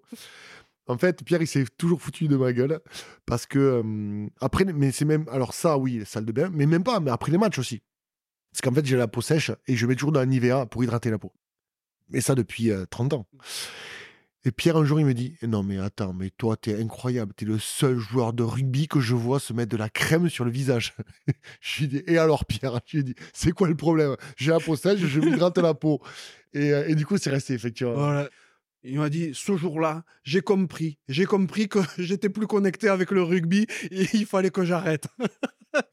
c'est vrai, il me l'a dit ça. Il m'a dit, ah non, mais là, il est temps pour moi d'arrêter. Ah, putain, si les mecs vont se mettre de la crème, c'est fini pour moi, quand il a dit, j'arrête le rugby. C'est vrai. Ah, oh, purée. Ah, c'était bon, ça. Et donc, derrière, tu deviens rapidement capitaine à la section, également. Ouais, ouais, après, euh, j'enchaîne capitaine. Euh, euh, on n'avait pas. C'est compliqué, pareil, là aussi. Résultat en dents de scie. Un coup, on se.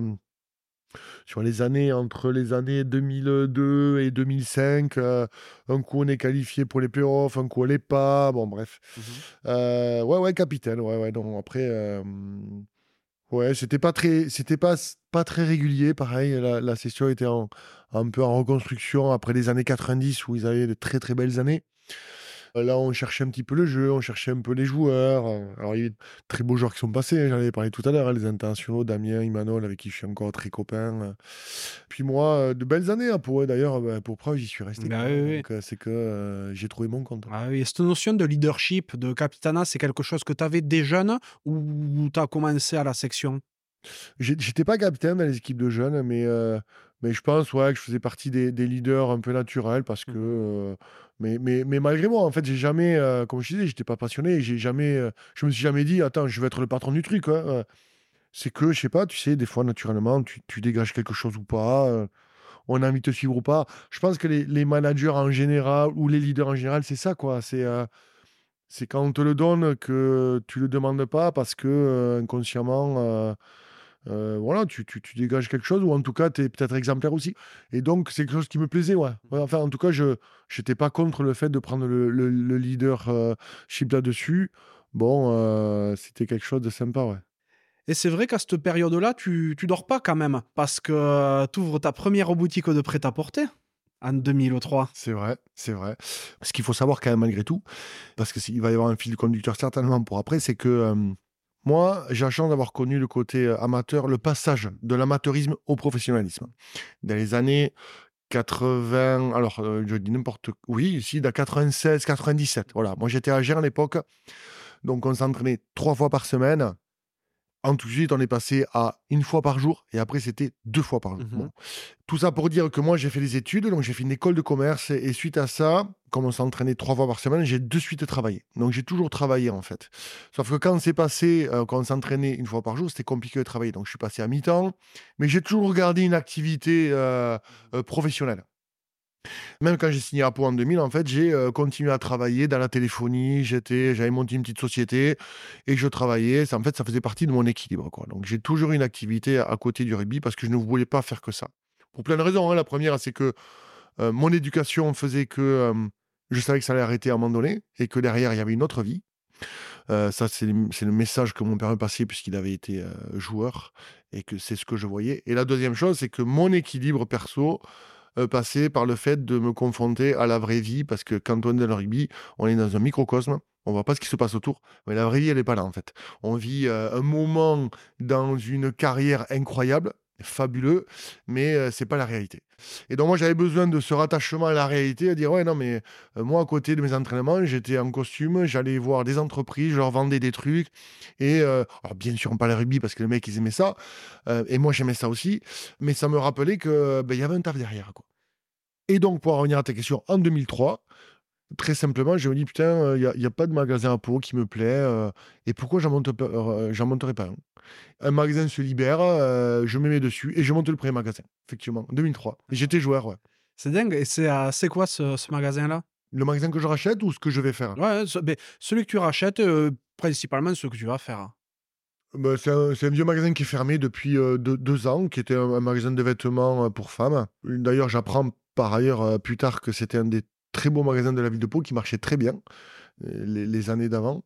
Et moi, je vais faire un magasin de vêtements hommes, euh, prêt à porter un peu dans le créneau de ce que faisaient mes parents à l'époque. Ils m'ont mis le pied à l'étrier. À l'époque, en 2003, c'était plutôt la mode des jeans, donc je fais euh, très vite euh, Diesel, la marque Diesel, la marque G-Star, Ouais, etc. C'était à la mode à l'époque. Ouais, grande mode, ouais. Et donc, je monte 2003 ça. Euh, Diesel, G-Star, un peu de Burberry qui revenait aussi très fort. Et voilà, et je mets un employé et, et je lance l'aventure. Ouais, je lance l'aventure. Et tu as toujours eu cet esprit entrepreneurial, alors, parce que tu dis que tu avais lancé ta petite entreprise auparavant déjà. C'est quelque chose que tu as toujours eu en toi, ça? Eh bien, ouais. Euh, je- je- et là, pareil, hein, je ne sais pas euh, comment l'expliquer, comment c'est venu, mais en fait, euh, travailler déjà toujours.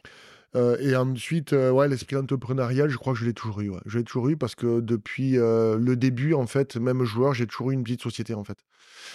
Et alors, c'est marrant parce que la, la- c'est des concours de circonstances. C'est-à-dire que la société que j'ai créée à l'époque, quand j'ai signé la section paloise, pour maintenant on peut le dire, hein, il y a prescription, c'était pour me faire payer un droit d'image. Donc, j'avais monté une société d'image, en fait.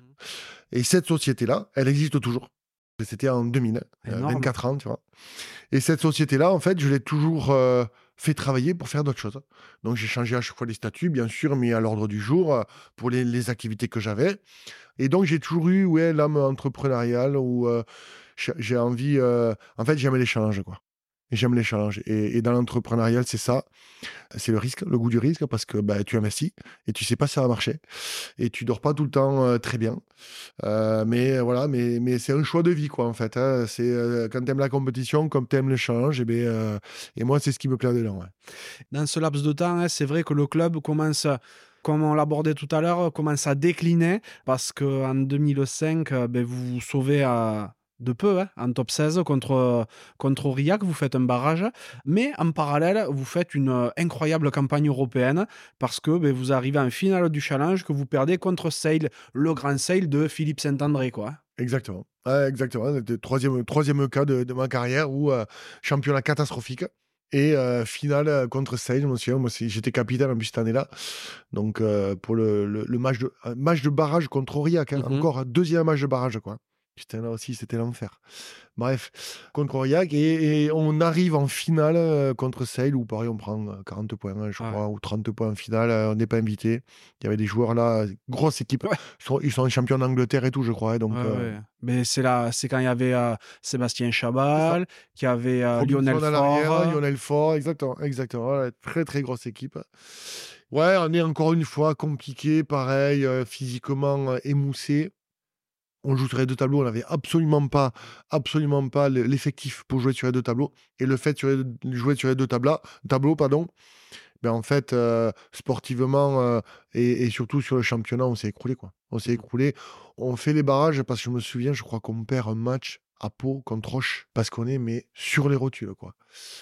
Bon, voilà. Alors, pas que, tu tu peut-être qu'on n'était pas bon, mais c'est bizarre de te dire que tu en finale d'un côté et que tu n'arrives pas de l'autre côté, quoi. Alors, le championnat n'est pas le même, les équipes sont pas les mêmes, ok mais je pense que physiquement, ça y joue énormément. C'est drôle, ce, cette différence qu'il peut y avoir des fois entre donc, championnat et Coupe d'Europe. Ça fait penser, euh, moi, le, dernier gros exemple qui me vient en tête, c'était il y a 2-3 ans, Montpellier, qui jusqu'à Noël ou janvier, euh, mais pas un pied devant l'autre. Mm. Il y a euh, ben, Philippe Saint-André qui arrive, qui relève un petit peu tout ça en, en championnat, et il gagne le challenge européen. Donc, de quasiment en Pro D2 en décembre, ils finissent par se maintenir en top 14 et remporter le challenge européen. Ouais, c'est assez dingue. Et puis après, tu sais, en fait, c'est très simple, c'est que tu es engagé dans cette compétition-là, tu fais les matchs de poule, t'es premier, et t'es de suite en quart de finale. Bah, tu te dis. Euh, et puis, tu vois, alors, le... enfin, moi, je me souviens très bien. Hein. Le quart de finale, tu vas, tu te dis, on verra bien, mais tu le gagnes. Mais après, quand tu es en demi, tu te dis, ben maintenant, les gars, euh, on va au bout, quoi. Tu vois, c'est ça aussi le truc, c'est que euh, la phase finale te galvanise. Tu te dis, non, mais en fait, on a fait les matchs de poule où on les a fait, on jouait pour être bon, mais on n'avait pas l'objectif d'eux. Mais si tu y arrives, tu joues à fond cette compétition-là, au détriment souvent du championnat que tu dois jouer à fond, mais tu peux pas être à fond sur les deux, quoi, en fait. Et, sauf si tu as un effectif, comme c'est le cas aujourd'hui de quelques équipes, mais nous, c'était pas notre cas, tu vois. Mmh, tout à fait. Mmh.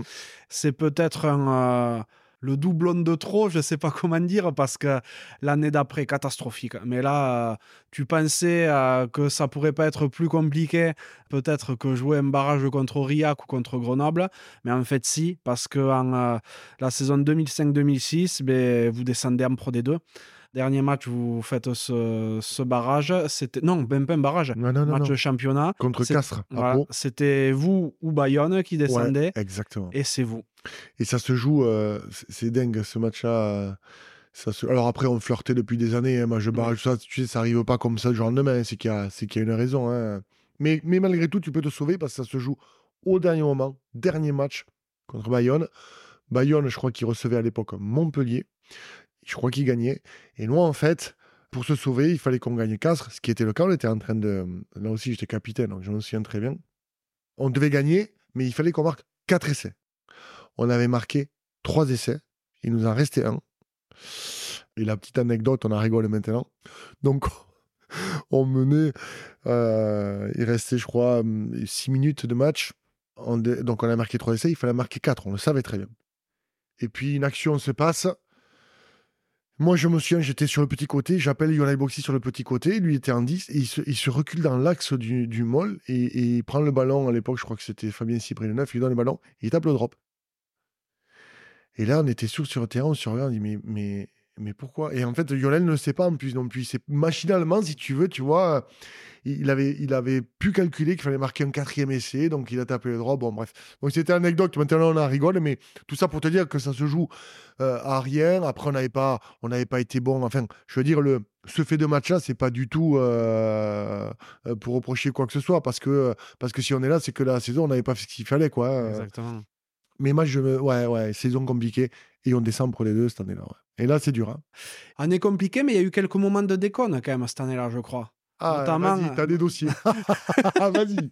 Notamment, euh, t'as trouvé une belle surprise dans ton vestiaire un jour. Ah ouais, putain, j'en ai eu des trucs. Euh, putain, ah, je, je parle d'une euh, tête. D'une tête de sanglier, peut-être. Tête de sanglier. ouais, ouais, je vois très bien ce que tu veux dire. Ouais, ouais, il y en avait, il y avait quelques farceurs dans l'équipe, ouais, notamment notre, mon copain Patrick Furet. Ouais, ouais, et c'était très drôle parce que moi, j'étais un des rares toute ma carrière à travailler. Et donc, j'arrivais aux entraînements, souvent à la bourre, en costard, euh, et, souvent, allez, 10 minutes avant. Et les mecs, euh, souvent, ils étaient là bien avant, ils se préparaient. Bon, la plupart ne travaillaient pas, donc euh, ils, étaient aux entraînements. bon, bref. Et donc, un entraînement arrive, comme tous les entraînements de la semaine. J'arrive 10 minutes, vite, vite, je me change. Mais bizarrement, cet entraînement-là, les mecs, ils étaient tous dans les vestiaires. Alors que d'habitude, euh, ils sont déjà sur le terrain, tu vois. Je rentre dans les vestiaires et il y a tout le monde. Et je trouve ça déjà bizarre, tu vois. Mais bon, j'en tiens pas cas. Je me dis, je sais pas, peut-être qu'il y a un discours à. Quelqu'un veut parler, mais, mais ils sont tous là, quoi. Ou la, grande majorité. Bizarre. Donc je me change, pim pam poum. On avait des casiers. Je m'enlève la veste, vite, je mets le short, j'ouvre le casier, je regarde pas, je prends le truc. Et à un moment donné, euh, j'ouvre le casier et là, euh, putain, je regarde en haut pour prendre mon protège-dents, je sais pas quoi. Et là, une tête de sanglier. Mais une tête de sanglier, une vraie tête de sanglier dans mon casier. Non, mais franchement, j'ai dit, mais, mais. Et là, donc, j'ai de suite compris qui c'était. Donc, mort de... Alors, tout le monde mort de rire dans les vestiaires, mais mort de rire. Et du coup, euh, et du coup, on en a rigolé longuement après. Et, euh, et, et, juste à ce moment-là, on dit bah attends, on va en faire une autre blague et on le met dans le casier de Christophe Lossuc. juste après, qui était je sais pas où chez le kiné en train de se ramasser. On lui met il était déjà changé en, tenue d'entraînement. On lui met le casier, donc très bien, etc. On et on l'attend tous. Après moi, on va faire la blague à Christophe Lossuc. Et Christophe, lui, c'était, c'était encore, je m'en souviens très bien, c'est que lui, il ouvre le casier, il regarde pas, il met la main en fait pour aller chercher son protège-dents, et en fait sa main arrive dans le groin du sanglier. et là, il sent qu'il y a un truc qui va pas, et il fait un cri il a crié le vestiaire, c'était énorme. Je m'en souviens encore, c'était un très bon moment. Très bon moment. Et il paraît que c'était de la part du, chasseur de l'équipe, Stéphane Delpuech. Ah oui, donc on l'appelait le sanglier. Exact, c'est vrai, c'est vrai, ouais, le sanglier euh, Stéphane Delpuech, ouais. Putain, là aussi, j'ai une anecdote. Là, ouais. Bon, bref, là, celle-là, je crois qu'on peut pas la raconter, mais euh, celui-là, c'est un grand malade. On la coupera si jamais. Ouais, un grand malade, Stéphane Delpuech. Super mec, hein. super mec. Hein. Bah, si, on en est dans les, si on en est dans les anecdotes, euh, Julian et, Jean-Marc, les deux, hein, m'ont raconté que euh, ils, adoraient raconter dans le vestiaire des, répliques de films, plus particulièrement des bronzés. Et euh, ça, te fait rire d'avance. Eh oui, oui, ça y est, je, je, sais très bien où tu veux aller. Et, ils, se sont, ils se sont a priori toujours étonnés que toi, ça te faisait mourir de rire, mais que tu savais pas pourquoi. Non, c'est pas ça en fait c'est que ça me faisait mourir de rire, mais je les connaissais pas aussi bien qu'eux. C'est juste ça, en fait. Parce qu'eux, ils la connaissaient par cœur. Mais les bronzés font du ski, je l'ai vu 15 fois. Et que je, je j'en connais beaucoup. Euh, mais qu'eux, ils les connaissent parfaitement. Mais des fois, ils faisaient dans les sur les bronzés. Et ça, les bronzés, je ne connais pas, effectivement. Alors, des fois, ça me faisait rire parce qu'ils le racontaient bien, mais, euh, mais je ne l'avais pas vu. Donc, c'est vrai que ça les faisait rire. Ça. Et ils me disaient euh, Attention, celle-là, j'ai dit non, celle-là, je ne m'en souviens pas, et par contre, elle me fait rire. tu vois? C'est vrai. Bon, et suite à cette année compliquée euh, où vous descendez en Pro D2, toi, le capitaine, tu décides de rester. Mmh. Tu restes quand même parce que, ben, effectivement, il y a des joueurs à, fort potentiel qui, pour certains, sont partis euh, parce que euh, voilà, leur carrière se lançait, d'autres qui ont arrêté, mais toi, tu restes. Ouais, je me suis posé la question hein, longuement hein, pour pas euh, te cacher, euh, parce que j'étais un peu en fin de carrière, j'étais un peu à bout et que et qu'elle avait été dure cette saison-là. Euh, je suis resté pour, comme tu dis, pour une seule raison, c'est de ne pas lâcher et de ne pas quitter le navire quand ça va pas. Donc je me suis dit, bah, écoute, bah, c'est de mon devoir. Je sais pas si j'ai eu raison d'ailleurs. Hein. avec du recul, peut-être c'est une connerie, mais bon, à l'époque, c'est comme ça. quand on pense pas à soi, qu'on pense aux autres. Euh, je me dis, il faut le faire parce que, voilà, parce que, euh, ben parce que tu es là. Un, j'ai pas envie de bouger. Et deux, euh, et deux, euh, et deux ben, je vais assumer le fait qu'on est descendu et, et passer le, le témoin euh, sur l'année Pro D2. Et donc, je fais l'année Pro D2. Ouais, c'est tout à ton honneur. Et euh, bon, tu fais cette année de Pro D2 et ce sera la seule parce que euh, ben, 2007, tu prends ta retraite de joueur. T'es pas encore pourri, t'as 33 ans, il peut t'en rester encore un petit peu, non? Mm. Ouais, mais, euh, mais euh, trop émoussé par ces deux dernières années. La descente et l'année en Pro D2. Euh, parce que quand tu as joué toute ta carrière en euh, top 14, alors top, top 16, ou, euh, et que tu redescends en Pro D2, euh, franchement, le, c'est pas tout à fait pareil. Quoi. Le rugby n'est pas le même, les déplacements ne sont pas les mêmes, tu pas arbitré pareil. Et quand tu es en fin de carrière, c'est hyper compliqué. Hyper compliqué, d'autant que euh, 33 ans, un peu usé, 10 ans, tu... Alors, si tu tombes sur les entraîneurs qui comprennent et qui te font peut-être pas entraîner comme les autres, tu peux éventuellement faire un an de plus. C'était pas tout à fait le cas à l'époque. C'est-à-dire que, euh, en fait, on ne demande pas d'avoir des, entraînements aménagés, mais il y a, un moment dans ta carrière à 33 ans où tu as moins besoin de courir que les autres, si tu, vois ce que je veux dire, et donc tu as plus besoin de fraîcheur, quoi. Et moi, j'étais émoussé par les deux dernières saisons. Les jeunes arrivaient, je m'entraînais pareil. Les mecs, ils avaient 20 balais, ils étaient plein badin comme moi quand j'avais 20 balais. Bon, euh, moi, j'avais plus envie de m'entraîner, euh, à me casser la tête à l'entraînement. Enfin, si les matchs allaient, mais. Et donc, le fait de pas avoir l'entraîneur qui comprenne ça, euh, moi, un peu sur la fin, franchement, j'avais plus envie. Non, j'avais plus envie. Alors, oui, euh, tu peux te dire, je l'avais un peu sur, sous la pédale, j'aurais pu faire une année de plus. Mais je m'étais toujours dit, en fait, quand j'ai commencé le rugby, de ne jamais faire l'année de trop. Et je m'étais toujours fixé à 32 ans, j'arrête. C'est marrant, hein, comme Ah ouais. truc. Ouais, déjà à 18 ans, je m'étais dit, à 32 ans, il faudra. Oui, mais quand t'as 18 ans, 32 ans, ça paraît loin. Ouais, Mais quand t'as 32 ans, tu as l'impression d'être jeune encore. c'est vrai. Et finalement, j'ai fait 33 ans. Tu vois, j'ai fait un an de plus. Et comme j'étais en phase avec ce que j'avais dit depuis le début, et que pour les raisons euh, que je t'ai dites, je n'avais pas envie, ben voilà, j'ai décidé de l'arrêter. ouais. Et euh, assez globalement, quand tu prends un peu de hauteur, quel regard tu portes sur ta carrière de joueur? Euh, écoute, carrière qui était pas trop mal, mais peut mieux faire. Je, je pense que j'aurais pu. euh, certainement- De toute façon, on peut toujours mieux faire, bien sûr. L'idée, c'est pas de se flageller, mais si j'avais été peut-être un peu plus sérieux, tu vois, une période où on sortait quand même après les matchs, maintenant, c'est plus le cas, tu vois, si. Si j'avais fait gaffe plus à la préparation, à la récupération, parce que, en fait, bizarrement, quand j'étais euh, au plus haut niveau, et notamment en stage d'équipe de France, ce qui m'avait euh, choqué en fait, enfin choqué, ce qui m'avait étonné, c'est sur les semaines d'entraînement où on s'entraînait tous ensemble là pour définir les 15 de France. Les deux premiers jours, j'étais au niveau des autres, mais franchement, euh, sans aucun problème. Par contre, le troisième, quatrième jour, eux, ils étaient toujours au ce même niveau-là, et moi, j'avais baissé l'intensité. Ah ouais. Parce que physiquement, euh, ben, j'étais émoussé en fait. Et, euh, et, je, et je pense que ça, ça jouait beaucoup, en fait. Je pense que physiquement, en fait, c'était là où... euh, pas que, hein, attention, il y a techniquement, mais comme je te dis, les, les- les premiers entraînements, franchement, ça ne posait pas de problème. Sauf que moi, après, je baissais Mhm. d'intensité. Et tout ça pour te dire que si j'avais été plus regardant euh, sur ma récupération, peut-être prendre des compléments alimentaires, peut-être toi, tous ces trucs-là, je pense que j'aurais optimisé ma carrière. Mais maintenant que je te dis ça, j'ai aucun regret en fait. La question, la- la- alors si, j'en ai un.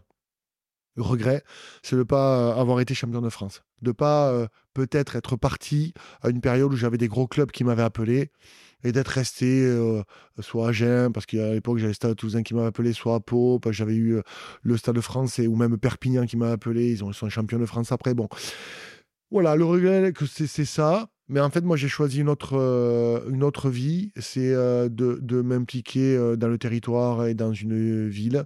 Et ça a été le cas à Pau.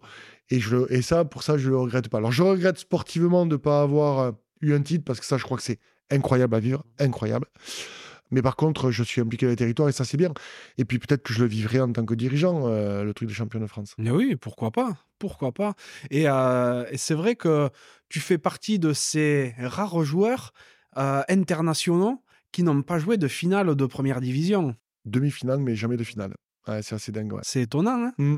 parce que tu as une carrière au- de 13 ans au plus haut niveau quand même. Ouais, C'est pas neutre du tout. Tu as joué des finales européennes, tu es international, mais jamais de championnat. Jamais. Ouais, ouais. Jamais une seule finale championnat de France. Ça, c'est vraiment mon grand regret. C'est vrai que c'est assez étonnant. De suite après, tu gardes un lien avec le rugby ou tu te prends un petit sas de décompression? Alors, de suite après, euh, moi j'ai toujours le magasin, Oui. euh, mais tout de suite après, en fait, je rentre au comité directeur de la section paloise. Euh, le président me le demande à l'époque. C'était qui le président à l'époque? Bernard Ponnot, l'actuel. Ah, dé- déjà, ouais. Ouais, déjà, ouais. Ouais, c'est ça, ouais. Déjà, donc je, je reste au comité directeur. L'année d'après, en 2018, je prends le poste de directeur 2008, commercial. 2008. 2008, pardon, n'importe quoi, pas 2018. 2008, pardon. Je prends le poste de directeur commercial marketing de la section paloise. Donc, je m'implique dans le club.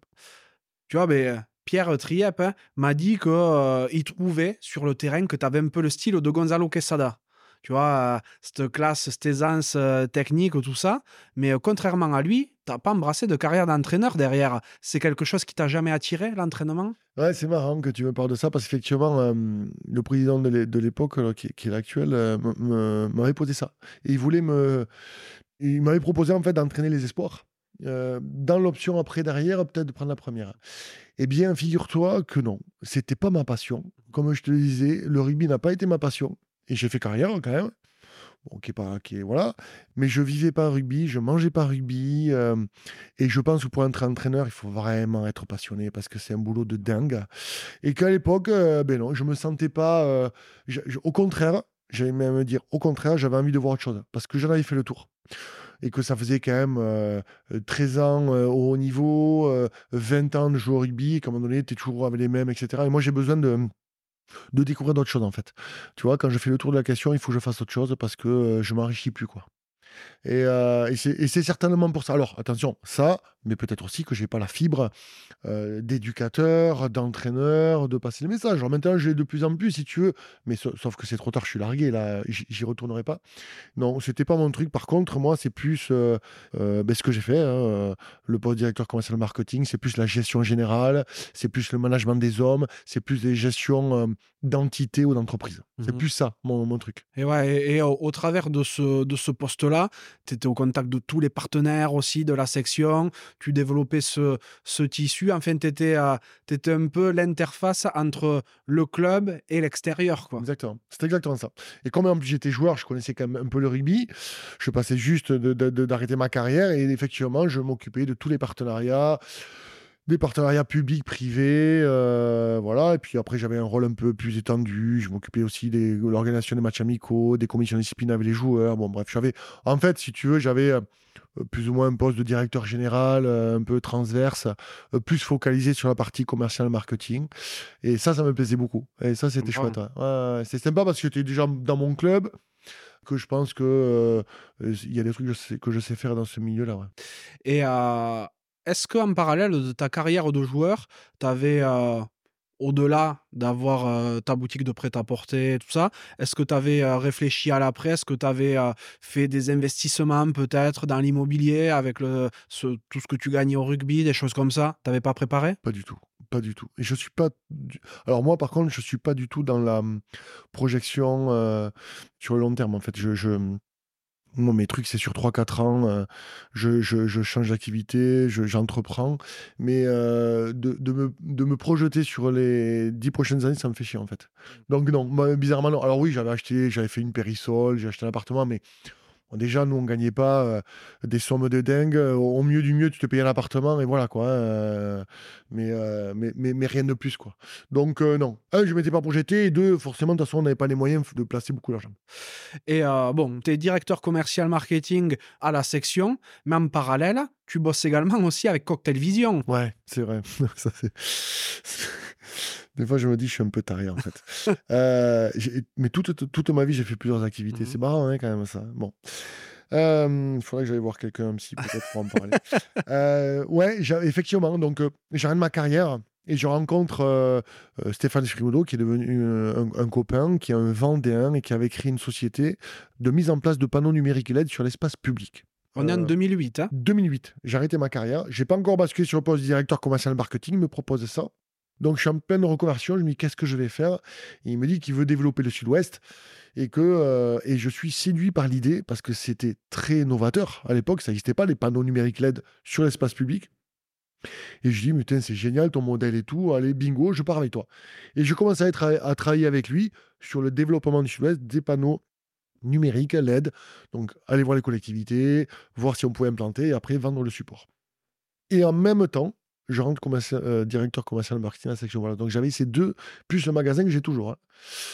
Donc j'avais ces trois trucs. Quoi. Et, et finalement, ça se passe parce que Cocktail Vision, c'est vachement intéressant, c'est tout nouveau, c'est en plein développement. Et donc là, je prends des commerciaux.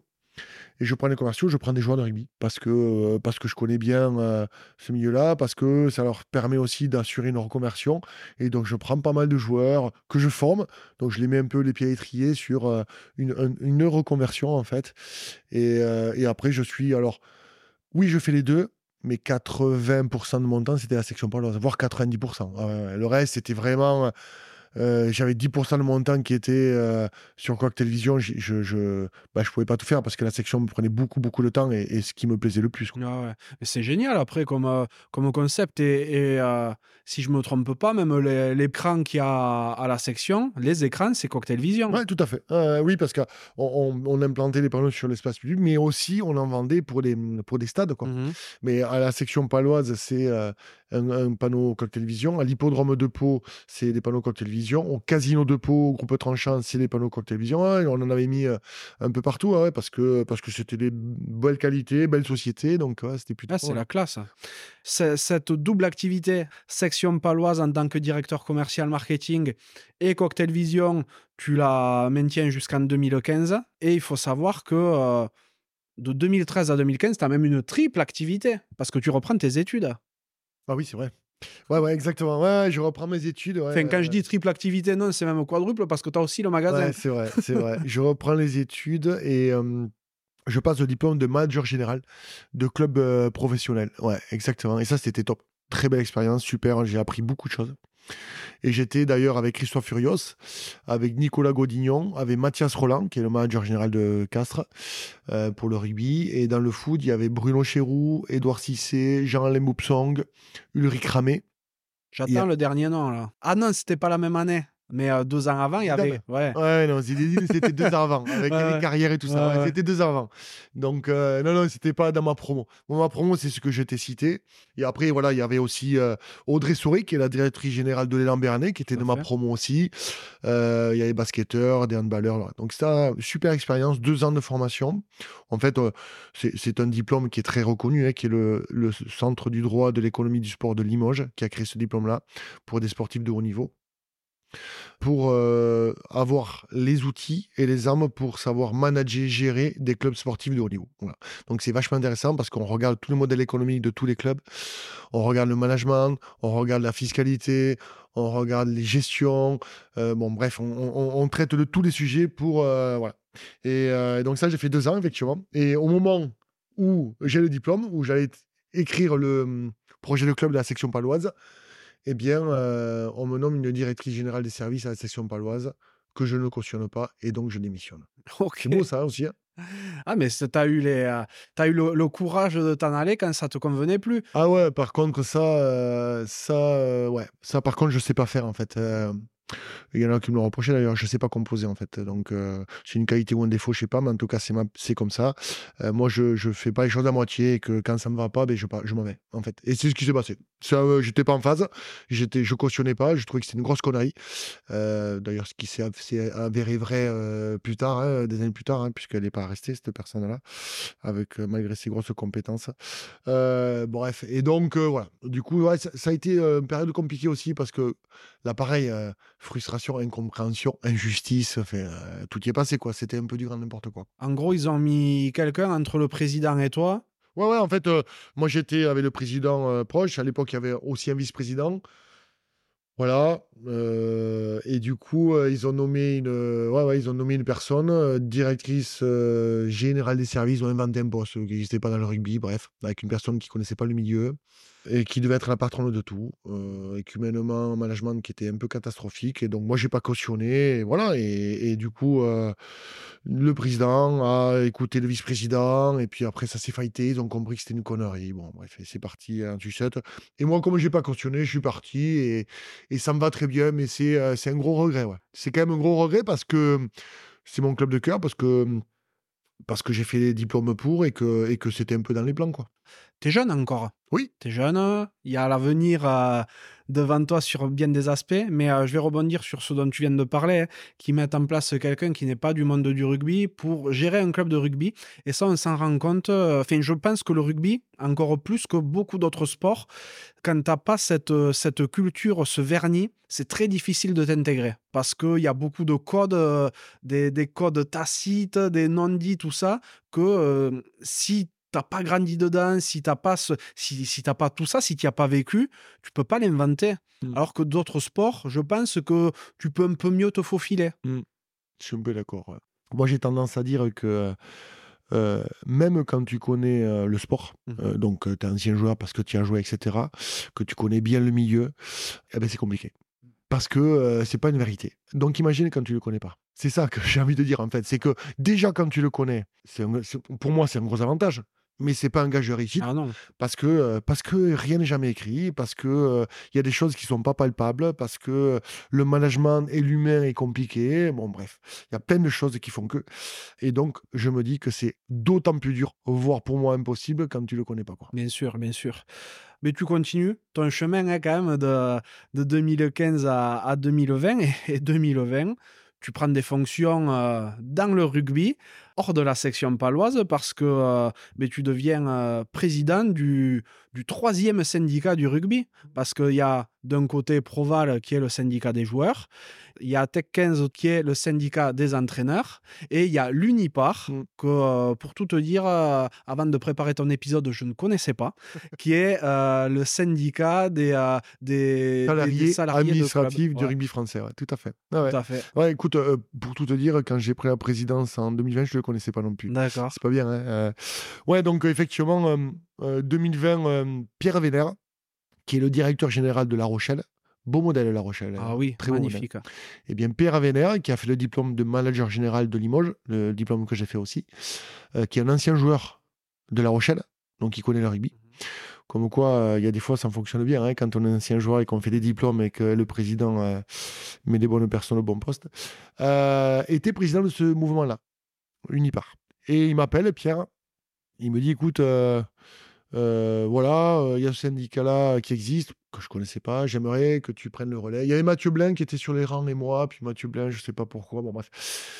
Je lui dit, écoute, je connais pas, ok, mais bon, j'ai pas trop trop le temps, et si ça prend pas trop le temps, pourquoi pas, c'est quoi Et puis j'y suis allé, et effectivement, c'est un super mouvement, parce que... Euh, et moi, j'ai pas la fibre du tout syndicale. Hein. Mmh moi, je leur ai dit, voilà, les conditions, c'est un, que ça ne prenne pas beaucoup de temps, deux, n'attendez pas de moi, euh, euh, comment dire, de, faire brûler des cagettes devant les stades ou autres, euh, passez pas mon ADN. Par contre, structurer, proposer des choses, co-construire, ça oui, ça je sais faire, ça on va, on va faire les choses. Et donc j'ai pris la présidence de ce mouvement-là.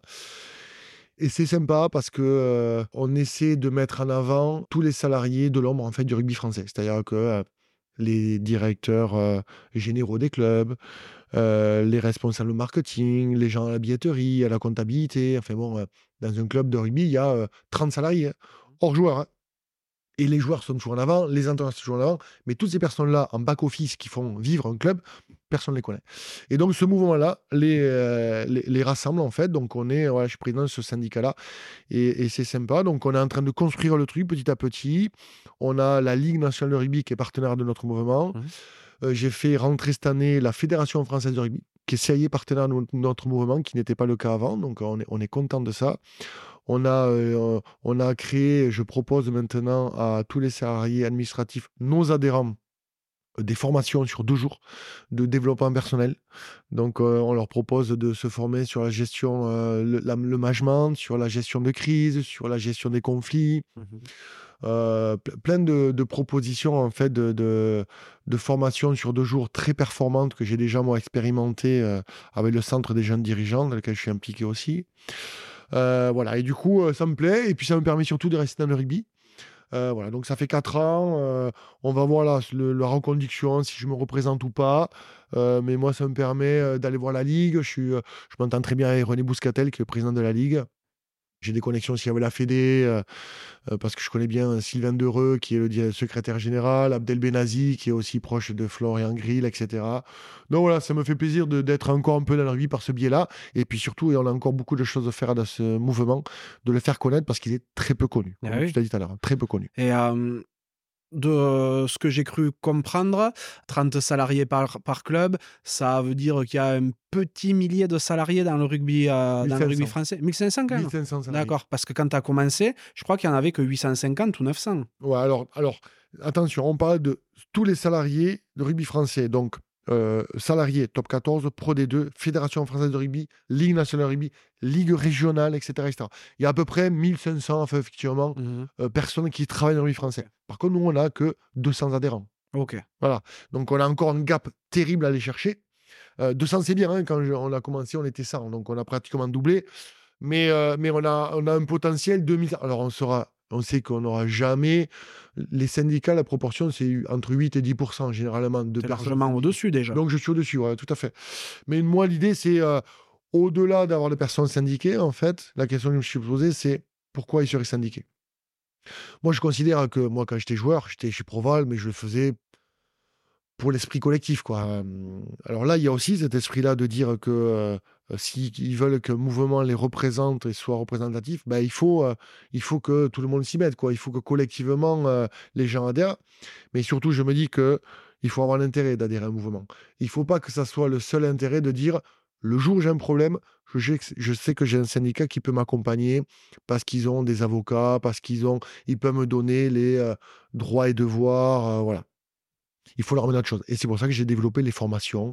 C'est pour ça qu'on va développer de plus en plus de choses pour que tout au long de l'année, on leur donne des informations, on les forme, on les fasse grandir, etc. etc. Si je ne me trompe pas, c'est un poste que tu exerces de manière bénévole. Ah oui, bien sûr, hein, complètement bénévole.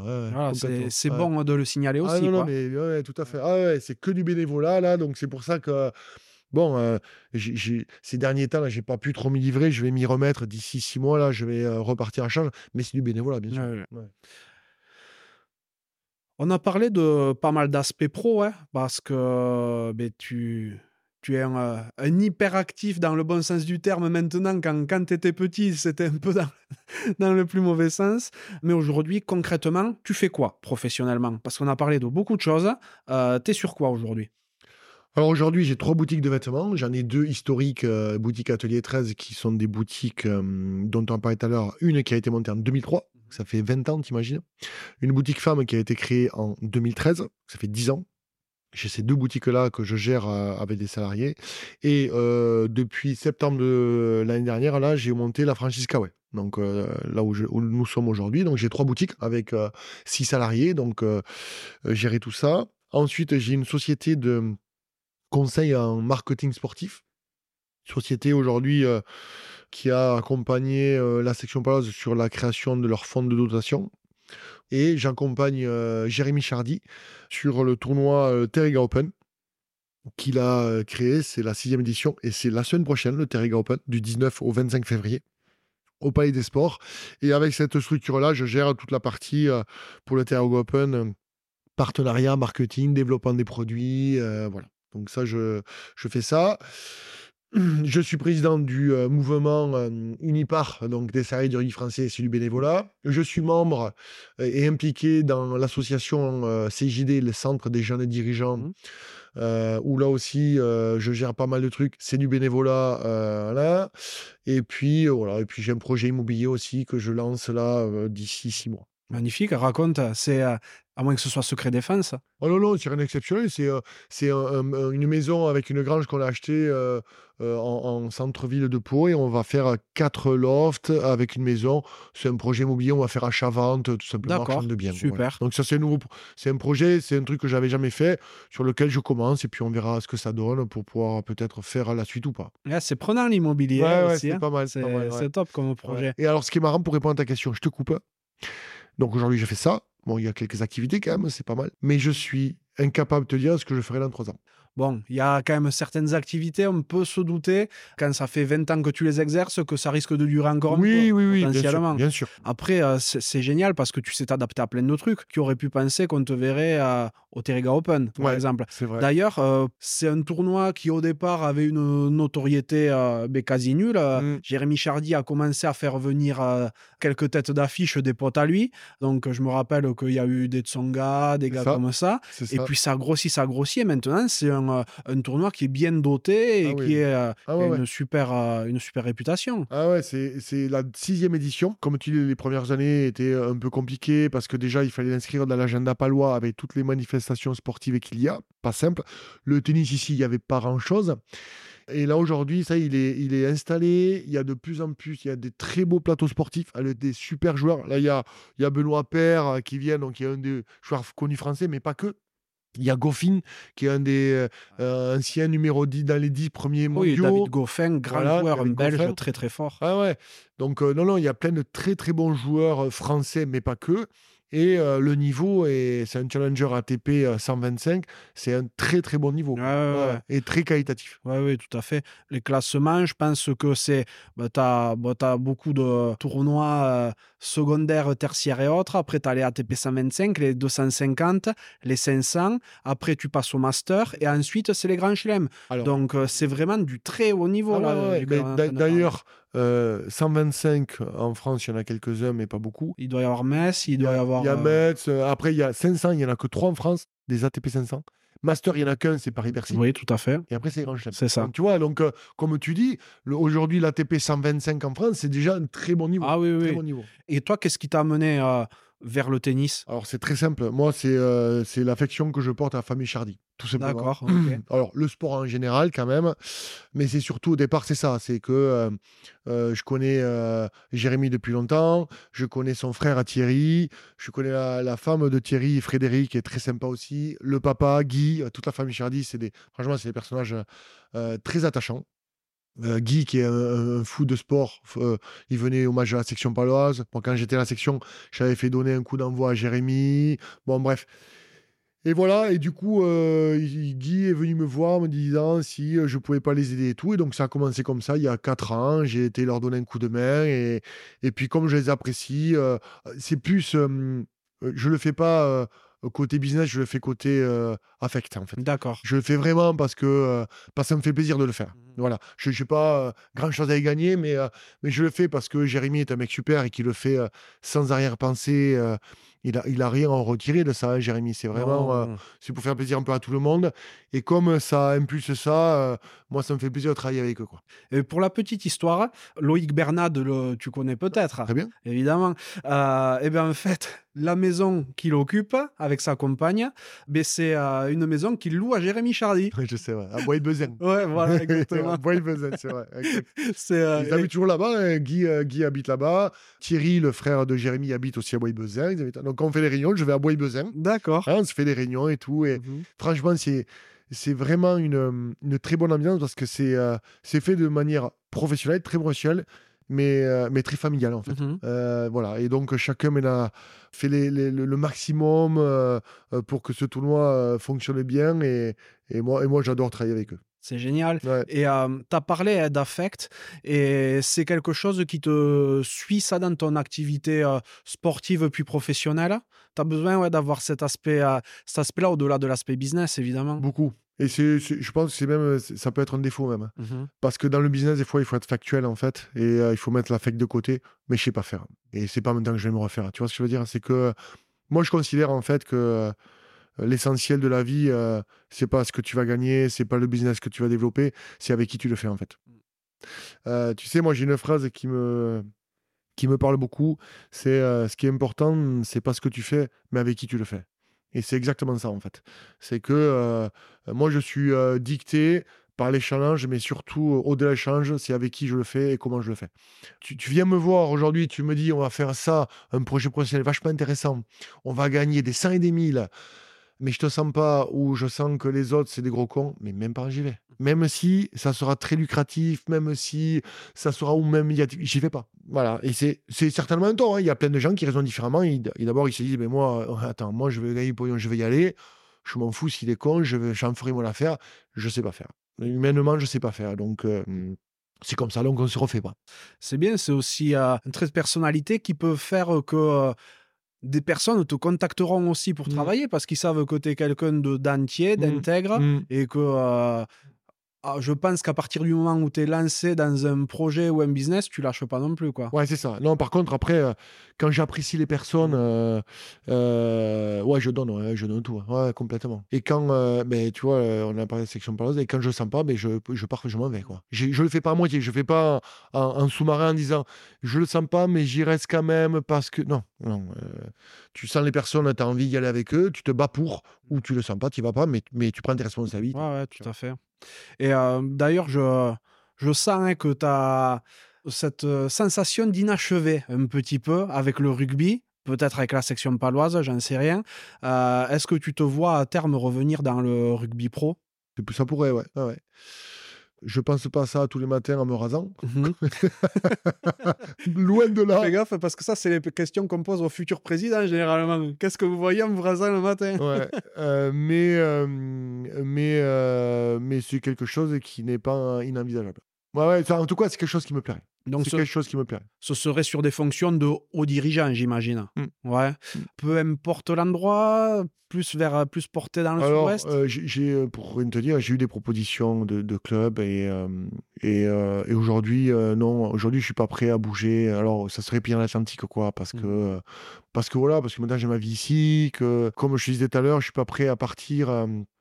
Euh, juste pour un projet, pour euh, un club, il faut que je, il faut que ça soit les bonnes personnes, il faut que je Bien ressente sûr. des choses. euh, donc oui, c'est quelque chose qui me plairait, mais attention à certaines conditions. Et là, et là, ça devient compliqué, quoi, parce que parce que ben, parce que je suis pas mobile, parce que donc c'est possible que ça se fasse jamais aussi. Ouais, ouais, bien sûr. Me- Mais mais c'est pas très grave. Ouais, mais c'est quelque chose que tu as dans un coin de la tête et et t'as pas tiré un trait sur le rugby, quoi.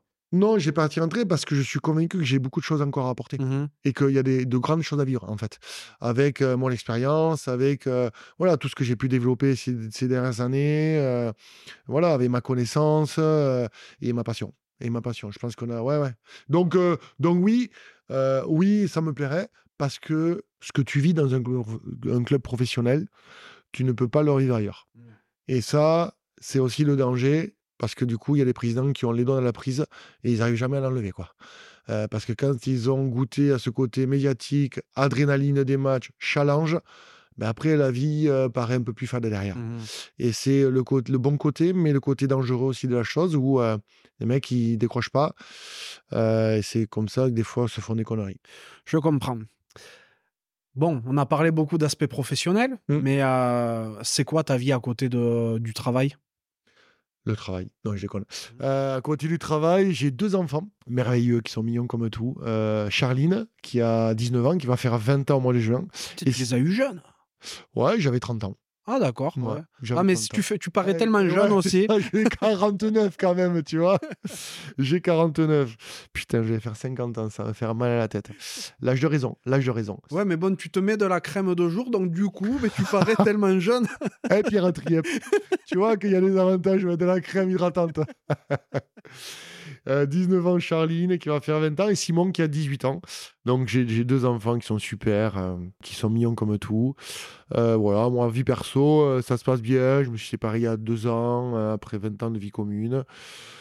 Euh, ça va, je suis implanté ici. Euh, écoute, franchement, tout se passe bien. Euh, je me consacre aux enfants, un peu moins en essayant de faire un peu de sport et à la famille. Moi, je suis très famille, donc voilà, mes parents, ma soeur, mon bof. euh, donc ça, c'est aussi des socles forts et les amis. Et les amis où j'en ai beaucoup et on se voit quand même assez régulièrement, c'est cool. C'est important. Ouais. Tes enfants, ils sont branchés sport, rugby? Putain, pas du tout. C'est mon gars, avec mon grand regret. Non, euh, sp- rugby, je m'en fous, mais sport. Non, ils font pas. Euh, mon fils, il a tout essayé. Il a fait, euh, il a commencé rugby, après il a fait athlétisme, athlétisme, après il a fait basket, il a refait rugby. Voilà, et là, du coup, bon, moi, je lui mets pas la pression. Euh, Là, du coup, il fait du sport avec moi. On va à la piscine une fois par semaine. Je l'amène. Ma fille, pareil. Court un peu. Bon, voilà, il s'entretient, mais il n'est pas, il est pas dans un, dans un sport collectif, non. D'accord. Ouais. Selon toi, quel serait l'adjectif qui définirait au mieux ton caractère ou ta façon d'être? Généreux. Ouais. Je pense, ouais. Ouais, généreux. Généreux dans l'amitié, généreux, euh, ouais. Tu penses que ça, principalement, ça te sert ou ça peut te desservir dans le business? Les deux, mon capitaine. Euh, les deux, parce que parce qu'on ne se refait pas. Donc, quand c'est ta nature, il faut jamais aller contre sa nature, parce Mmh que hum, parce qu'elle revient toujours. Euh, tu peux t'améliorer, tu peux le faire différemment, mais ta nature profonde, elle est toujours là. Et euh, ouais, alors après, tu t'es déçu, hein. Euh, Mmh t'es déçu parce que quand t'es généreux, euh, bah, tu prends des claques et puis voilà. Mais, mais c'est comme ça et, et je pense qu'il faut pas se refaire et, et je trouve que c'est plutôt bien d'ailleurs. Il faut savoir donner. Franchement, il faut savoir donner, mais, mais, mais, mais pas à- à attendre un retour. Mmh Parce que c'est ça le pire, c'est que les gens pensent que quand on donne, après on reçoit, mais non, en fait, non, non. Il faut, il faut donner, et puis c'est comme ça, et puis t'es déçu, mais c'est pas grave, il faut quand même continuer à donner. Ouais. Dans ta personnalité, tu te définirais plutôt talentueux ou besogneux? Euh, moi, je suis plutôt, je suis pas trop besogneux. Ouais. Ouais, je suis pas trop besogneux, donc c'est plutôt, je dirais plutôt talentueux. C'est, c'est peut-être euh, présomptueux de dire ça, mais euh, mais je suis pas besogneux. Alors à toi de dire si euh, si tu si tu as que ces deux euh, mots-là, mais Ah, Parce que tu vois, dans le, dans le sport, euh, quand je pense par exemple à Messi et Ronaldo, alors Messi passe pour le talentueux, Ronaldo pour le gros travailleur, tu vois, alors qu'on sait pertinemment que c'est faux. hein. Hmm, Les deux sont déjà à la base très talentueux et très travailleurs. bien sûr. Mais, mais voilà, c'est pour faire cette caricature-là un petit peu. Toi, est-ce que tu es quelqu'un qui de base a vraiment des facilités ou tu dois aller tout te peler parce que euh, t'es pas un doué, quoi Euh, j'étais pas un gros gros travailleur, donc je pense que j'avais des facilités. J'avais des facilités, mais tu vois, on en parlait tout à l'heure. Le gap, par contre, c'est peut-être là où j'ai pas été chercher euh, pour faire euh, plus de, de sélection ou autre, si tu veux. J'ai pas été chercher les, les ressources pour m'entraîner plus, Mhm. être plus besogneux. Ouais, J'étais sérieux, hein, je m'entraînais, je faisais tout ce qu'il fallait, mais il y en a qui faisaient plus. Aujourd'hui, c'est quand même quelque chose que tu es obligé de faire, travailler beaucoup, parce qu'avec tout ce que tu fais, je peux pas croire que ce soit euh, d'un claquement de doigts ou le fruit du hasard. J'imagine qu'il y a une grosse discipline, Hmm. une grosse organisation derrière tous les business que tu gères. Ouais, ouais, ouais, alors là, complètement, oui, oui. Donc, euh, mais mais, mais c'est mais c'est pas. euh, mais oui, mais euh, si tu veux, moi aujourd'hui, euh, je, mouille la chemise sur des trucs, là, notamment la dernière boutique que j'ai ou- j'ai ouverte, là, je me suis collé pendant cinq mois euh, euh, sérieux. Mais euh, après, euh, moi, ce qui aujourd'hui me plaît, c'est euh, de, mettre les affaires dans les, rails et après de manager, quoi. Et d'y être là euh, petit à petit, euh, enfin, petit à petit, de sortir, si tu veux, de l'opérationnel pour essayer de prendre de la, hauteur et, gérer les trucs à, di- à distance parce que je suis un âge où, euh, où je connais un peu les trucs, où je sais passer des messages, où voilà. Donc euh, oui, même dans mes affaires, si tu veux, aujourd'hui, euh, euh, je prends un peu de recul, mais ça, c'est pas simple. Ouais. Ça, c'est pas simple parce que c'est pas tout le temps fait comme tu veux Mhm. et que, et que souvent, tu es obligé d'y repartir. et- mais ça, c'est la vie de tout chef d'entreprise. quoi, hein. C'est que si tu veux que ça fonctionne, tu as beau prendre du recul, à un moment donné, des fois, tu y retournes parce que ben, ça va pas comme tu veux. Donc, tu remets une couche. Tu, voilà, bon. Dans ta vie, est-ce qu'il y a quelqu'un qui t'a spécialement inspiré, sans parler que de rugby, hein, bien entendu hein? Euh, ouais, en fait, tu sais, la vie est faite de rencontres. Donc, euh, j'ai pas eu de mentor à proprement dit, mais, euh, plusieurs rencontres. ouais. Plusieurs rencontres à des moments, euh, à des moments, si tu veux, de vie. euh, mon, père en fait partie, tu vois, à l'époque là où je, je quitte. Après, ça a été des entraîneurs. Jacques Brunel en fait partie, mecs qui m'ont inspiré, qui m'ont euh, voilà, que j'ai beaucoup écouté. euh, après, ça a été des, joueurs, tu vois, euh, Ocagne, euh, tu vois, c'est devenu des potes, Imanol, Damien, tout ça, Abder, des gens qu'on qu'on a gardés, on a gardé des liens. Moi, j'en oublie, euh, Yulian, euh, j'en oublie bien sûr, c'est toujours chiant quand tu donnes des noms parce que vrai, tu Ah dis, mais oui. moi, tu m'as pas Si- merci. hein, tu Si vois? tu démarres, il faut aller au bout. hein, Ah ouais, ça c'est dangereux, putain. Mais euh, voilà, euh, mais j'ai pas eu, si tu veux, euh, de bout en bout, des personnes qui m'ont inspiré. C'est des moments de vie à des périodes bien précises, sur des objectifs bien précis. Tu vois, et là, voilà, il y a chaque fois, tu as des personnes que tu rencontres. Ah putain, ouais, lui, ben, tu vois, je fais un bout de chemin avec lui parce que professionnellement, il m'a amené quelque chose. Au CJD, pareil, j'ai rencontré plein de gens qui, à un moment donné, m'ont inspiré. Euh, voilà, et ça change. euh, et- Mais il y a des personnes euh, inspirantes dans plein de milieux. le tout, c'est de, les- les voir. Mais tu sais, quand tu es pas tordu, je pense que les gens viennent à toi naturellement. Je pense que là, il n'y a pas tout le temps de hasard dans la vie. Bah, c'est oui, heureusement. Ouais. Après tout. Quelle est la plus grande claque ou la plus grande leçon que tu prise dans ta vie euh, ou le plus gros coup dur que tu vécu? Ah ben alors le, le, le, plus gros coup que j'ai subi, alors des défaites, ça c'était, mais bon, tu t'en relèves quand tu es sportif parce que c'est pas c'est pas tant sportivement, c'est plutôt professionnellement. C'est si tu veux quand je démissionne, c'est mon choix de la section polaire. Je crois que ça a été le plus gros parce que parce que c'était pas du tout dans les plans, c'était pas du tout acté, si tu veux. C'est arrivé comme ça. Et, et j'ai pris ma décision trois semaines après. Et ça a été dur comme décision. Donc ça, c'était la plus grande claque. Parce que si tu veux, ça a été une incompréhension, une injustice, et, c'était du grand n'importe quoi. quoi. C'était, c'était fondé sur rien, quoi. Tu vois Le fait de la nommer, c'était fondé sur rien. Le fait de nommer la personne, c'était, fondé sur rien. Donc je n'ai pas eu d'autre choix. Alors si, j'aurais pu rester. D'ailleurs, il voulait absolument que je reste, mais, mais ça, ça a été, voilà, ça a été une, une des claques. Et puis t'apprends. C'est bien. C'est bien. Avec ça, t'apprends. Mmh, oui, oui, parce que c'est un une entité à laquelle tu es très attaché, ça doit être ça, dur où tu as beaucoup donné, euh, où tu te projettes, où tu fais beaucoup de choses. Euh, euh, ouais, tu te dis là, franchement, c'est vraiment moyen ce qui mmh. s'est fait là. Ouais. ouais. par ailleurs, l'accomplissement dans ta vie dont tu es le plus fier bon, Les enfants. Les enfants, ça c'est clair. Alors, il n'y a pas de sujet. Hein. Les enfants, tout le reste, c'est que, c'est que matériel. c'est que... Mais là, Là, là c'est autre chose, quoi. Les enfants, euh, et puis franchement, ils sont extraordinaires. Donc, je suis vraiment très content, très fier. Et c'est des. Ça, c'est le, ouais, c'est le plus beau cadeau. Hein. Ça, c'est le plus beau accomplissement, je pense, franchement. Dans ta vie, est-ce que tu as un regret? Ouais, je te l'ai dit tout à l'heure, c'est de ne pas avoir fait une finale ou de ne pas être champion de France. Ouais. Ça, c'est un vrai regret quand même. Bon, après, ça reste entre guillemets, que dans le domaine du sportif. Donc c'est bien. Ouais, mais le domaine sportif, quand tu es pro, c'est quand même 15 ans de ta vie, quoi. tu vois? oui, c'est une belle euh, tranche de vie, quoi. Euh, donc ça, c'est ça, c'est mon grand regret, ouais. Mmh. ouais quand même. Et après, euh, après les autres, c'est pas des regrets parce que parce qu'il y aura d'autres choses à venir. À, un point de douter. Quel est le meilleur conseil qu'on ait pu te donner? Le meilleur conseil qu'on m'ait donné, c'est n'attends pas le pouvoir, prends-le. D'accord. Sa, sa phrase préférée des dictateurs, ça, je crois. Ouais. Ouais, c'est vrai, c'est un détecteur. Mais euh, voilà, c'est celle qui me vient là, tu vois. Euh, c'est que, mais pourquoi je te dis ça? Parce que, parce qu'en fait, euh, moi, en fait, mon défaut, quand je te dis généreux, trop sympa. Mmh. Je suis trop sympa, en fait. Ça, ça, ça fait partie de mes gros sens impose-toi, quoi. Ouais. Je suis trop sympa et pas assez con. Et en fait, tu te rends compte que les gens qui se font respecter, c'est des cons. Tu vois? Mais on ne se refait pas. Mmh. c'est pas très grave, ça. J'ai plein d'autres qualités. Mais par contre, mais par contre, je suis pas con. alors, le fait d'être trop sympa, c'est un défaut. Parce que des fois, tu te fais bouffer, en fait, par des gros cons qui sont, qui sont bêtes, mais qui ont plus de gueule que toi. Arrive un âge, là, je vais arriver à 50 ans, si tu veux, où ça, ça, ça, arrive de moins en moins. Mais il y a une période où, à un moment donné, effectivement, ben, j'étais trop sympa. Et quand tu es trop sympa, encore une fois, tu te fais pas respecter. Donc, ça, c'est vrai. Ça, c'est pour ça que je te donne cette phrase-là, en fait, dans ce sens-là, en fait.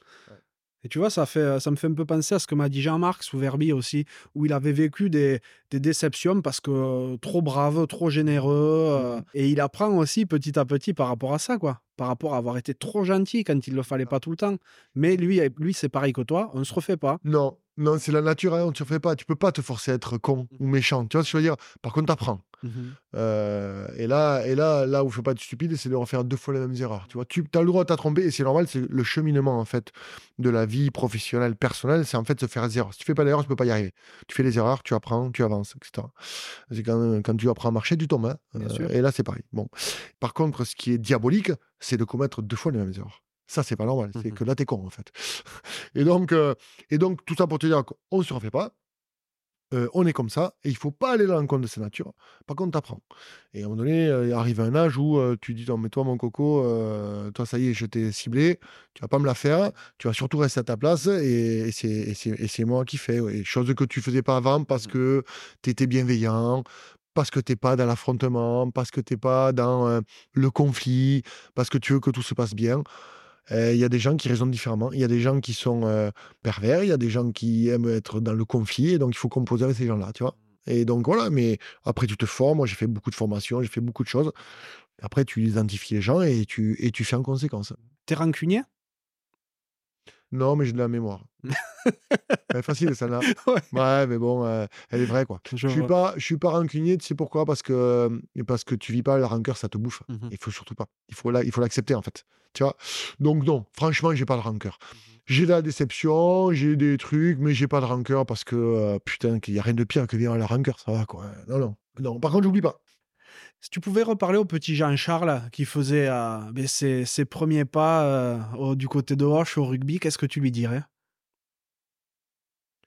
Je lui dirais euh, d'être euh, d'être euh, de, de plus concentré, se focaliser sur une chose, un peu moins d'être éparpillé. Et je lui dirais euh, d'être plus ambitieux quand il était petit. Parce qu'en fait, euh, mais ça, ça fait partie peut-être de l'éducation, de la personnalité. Tu n'y arrives que quand tu es ambitieux, en fait. Il faut toujours viser très haut. Parce que petite ambition, petite personne, et grande ambition, grande personne. Et tout ce qui réussit, c'est ceux qui mettent la barre très haut. Et donc, euh, et donc je lui dirais ça. Euh, je lui dirais, euh, aie confiance, les erreurs t'en fais, et tout le monde en fait, et t'en feras encore. Et... Mais par contre, pour avancer, c'est ça qu'il faut. T'avais pas l'esprit compétiteur quand t'étais tout petit? Non, il est venu après. Ouais, il est venu bien Ouais. après. Ouais. Franchement, je l'avais pas. C'était pas inné, quoi. Je l'avais pas. et Non, il est venu après. Et c'est marrant, hein, parce que. Euh, Après, il se développait, ouais. Mais alors, ça, là, c'est pareil, c'est qu'à à partir du moment où tu prends confiance, où on te donne aussi euh, des responsabilités, le capitanat, si cela, là, par contre, tu développes euh, un esprit où, où t'as pas envie lâcher, quoi. Et que là, tu, là, là, là, tu veux plus perdre. Mais, mais c'était pas inné au départ. Alors qu'il y a des, tu vois, Richard Dourtin, euh, lui, par contre, il est né avec ça. hein. Lui, c'est un grand taré. Lui, tu joues aux cartes, il peut pas perdre. Tu fais un jeu de raquette, il peut pas perdre. Au rugby, il voulait pas perdre. Enfin, il y a des mecs qui naissent avec, quoi. Moi, c'était pas le cas. C'est quoi tes rêves aujourd'hui? Moi, tu sais, mes rêves, c'est euh, déjà d'être euh, en bonne santé, parce que j'arrive à un âge où il va falloir y commencer à y penser. Euh, c'est d'être en bonne santé, c'est que ma famille se porte bien. Puis mes rêves, bah, c'est de continuer à, me- à prendre du plaisir dans ce que je fais. Tu vois, vraiment continuer à prendre du plaisir dans ce que je fais. Je suis dicté par le plaisir d'entreprendre, de faire des choses. Voilà. C'est déjà beau. C'est pas mal. Ah ben oui, c'est pas mal. Ouais. Et c'est que la section Pologne soit champion de France. Ça, c'est fait partie aussi des rêves, quand même. Ouais, donc ça fait, ça fait quand même pas mal de, de beaux rêves à accomplir encore. Mm. donc c'est super. Mm. C'est quoi pour toi la réussite?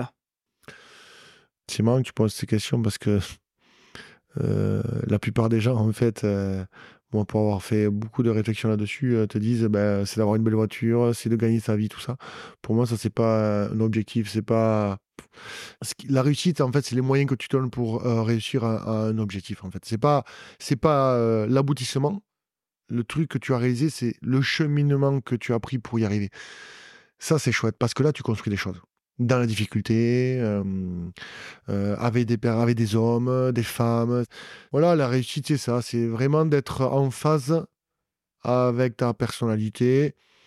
Et puis, euh, si ça marche, c'est mieux quand même. Mais tu vois, c'est pas euh, une fin en soi. Quoi.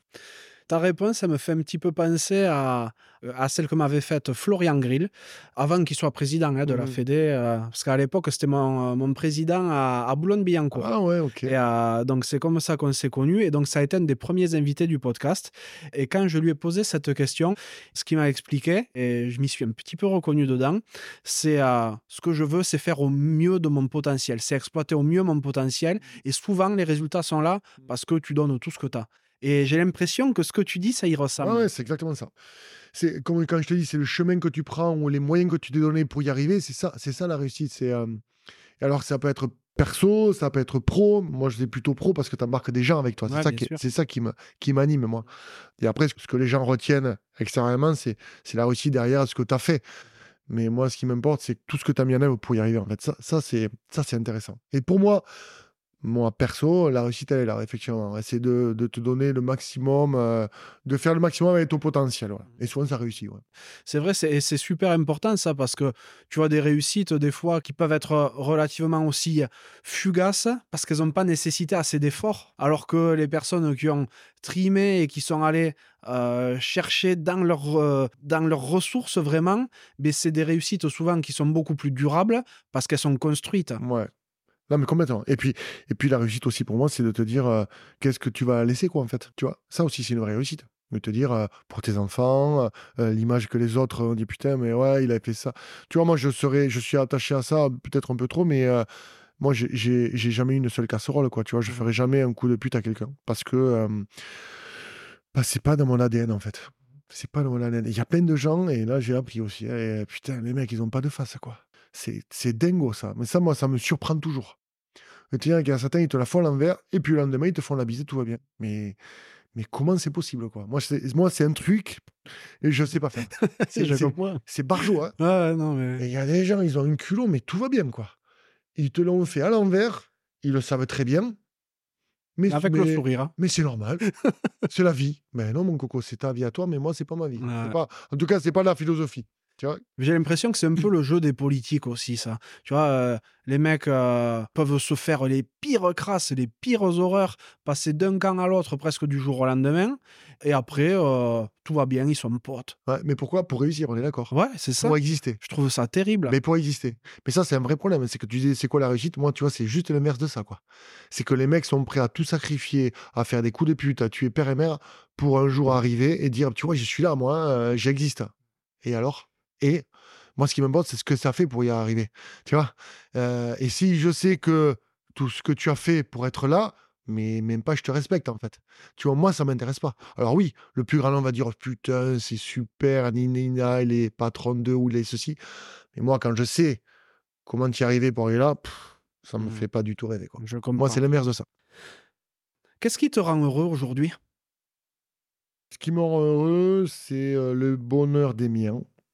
Donc, de mes enfants, de ma famille, de mes parents, de ma soeur, la famille proche. Ça, ça me rend heureux. Ce qui me rend heureux, la réussite de mes entreprises. Ça, ça me rend heureux aussi, parce que tu as œuvré pour. Et que tu es content quand ça fonctionne, et que... mais ça fonctionne pas tout le temps. On a aussi des coups durs, et qu'il y a des fois, c'est. Tout ça me rend heureux. Euh, de faire du sport me, rend très heureux. Et j'en ai besoin. Ça, c'est par contre, une drogue aussi. Ouais, Natation à bloc? Par bloc, hein, mais euh, natation, course, vélo. Voilà. Je suis à un âge où euh, je- voilà, je peux plus trop faire d'autres sports. Il y a un moment où tu as un peu mal au dos, un peu mal au genou. Mais, mais ça, j'en ai besoin, quoi, la- le sport. Vélo, t'as un gabarit de rouleur? Ouais, et bizarrement, je suis bien en grimpeur. C'est très drôle. ouais. mais Tu dois, tu envoyer des watts. hein. Ouais, ouais, ouais, mais j'aime bien. Alors, j'ai commencé il y a deux ans, mais, mais, c'est, mais c'est chouette, ouais, c'est chouette. Donc, ça, ça fait partie de ma vie aussi, le sport, le ski, le- voilà, le- tous, ces, tous ces trucs-là. Tout ça, ça me rend heureux. J'ai pas de, de grandes attentes. Moi, euh, contrairement à d'autres euh, qui veulent être une grande maison, vivre avec une grosse voiture, avoir des gros salaires.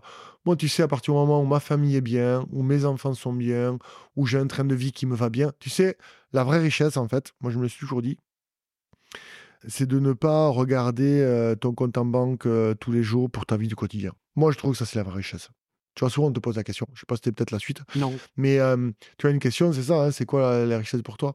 Mais moi, c'est ça. C'est de te dire que tu n'as pas besoin. euh, alors, je gagne pas des 110 000, mais en fait, je, je regarde pas et tout va bien, quoi. Tu vois, euh, voilà. Alors, oui, euh, je peux. J'ai pas euh, une maison de 2000 mètres carrés, j'ai pas, je m'en branle. Enfin, tout ça, je m'en fiche, en fait. Il y a un âge où, tu vois, mais c'est aussi ma personnalité, j'ai pas besoin de montrer, en fait. Je sais où j'en suis, quoi. Je, je suis, euh, je suis en phase avec moi-même. Ouais, t'es Voilà. sûr de toi. Ouais, exactement. T'es sûr de Je- tes je- forces. euh, Exactement. Exactement. Et je trouve que, et ça me fait rire parce que j'en vois beaucoup autour de moi qui ont besoin de montrer, tu vois. Et, c- et moi, très- intérieurement, ça me fait très rire parce que, parce que ça veut dire qu'il manque quelque chose en moi. Mhm. Tu vois ce que je veux dire? Ah, j'en suis convaincu de un ça. problème de confiance, en fait. Ils ont besoin de montrer que pour dire je suis quelqu'un. Je vois.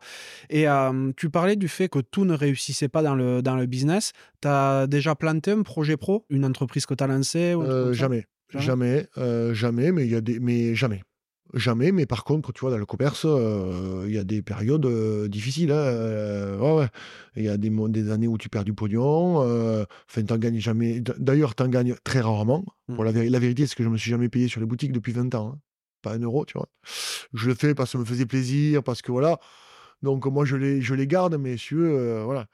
Donc, ouais, non, non, c'est pas simple. J'ai jamais planté, mais il faut pas croire que tout est rose, quoi. Mhm. Puis plus tu as de plus t'as d'activité, euh, plus tu multiplies les, les problèmes. Exactement. Et euh, j'ai entendu dire auprès de, de dirigeants que savoir bien diriger, c'était euh, savoir ben, gérer des problèmes et, et savoir se contenter des petites éclaircies qu'il y avait à gauche à droite. Quoi.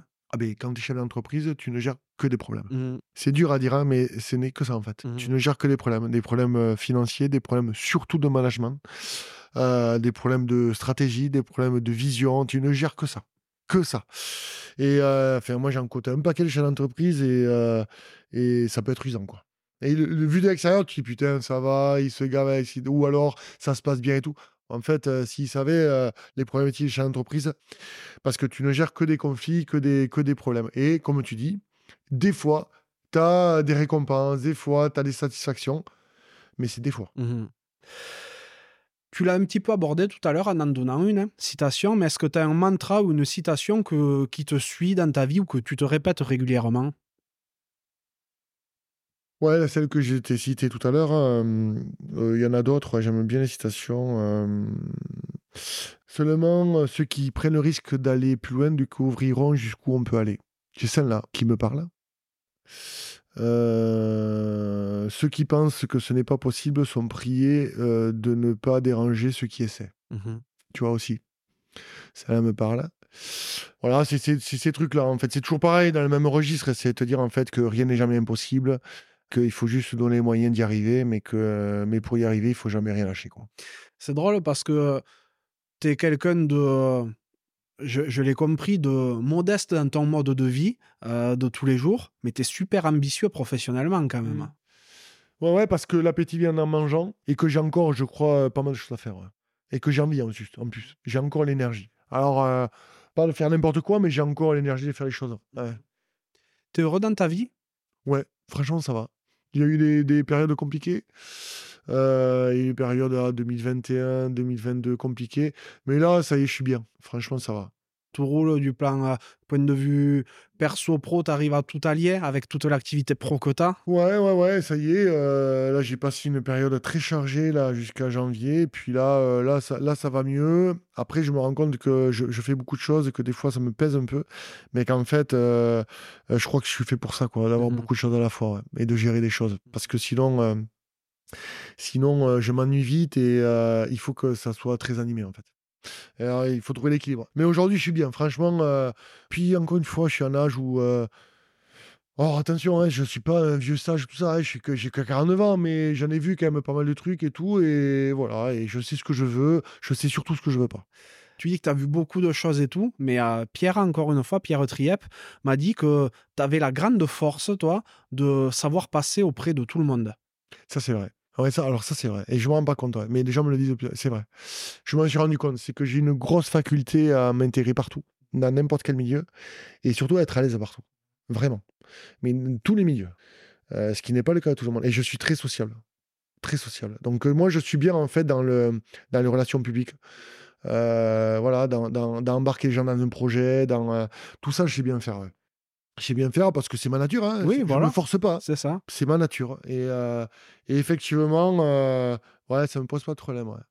C'est une grande force. Hein Ouais, je sais pas. Je je je me- je m'en rends pas compte, mais euh, on me l'a déjà eu dit plusieurs fois. Ah, je je le voyais pas jusqu'à présent, mais je m'en rends de plus en plus compte. ouais. Et, et aussi parce que je sais composer avec plein de gens, tu vois. tu arrives à naviguer entre différents univers en restant euh, authentique et les gens s'en rendent compte. Ouais, je pense aussi. Mhm. Je pense aussi. Euh, Qu'est-ce que tu aimerais que les gens dont tu as croisé la route retiennent de toi? Qu'est-ce que j'aimerais que que que hum, que- que- qui me voit comme une personne sincère, authentique, mais ça, pas, franchement, j'ai pas trop de doute là-dessus.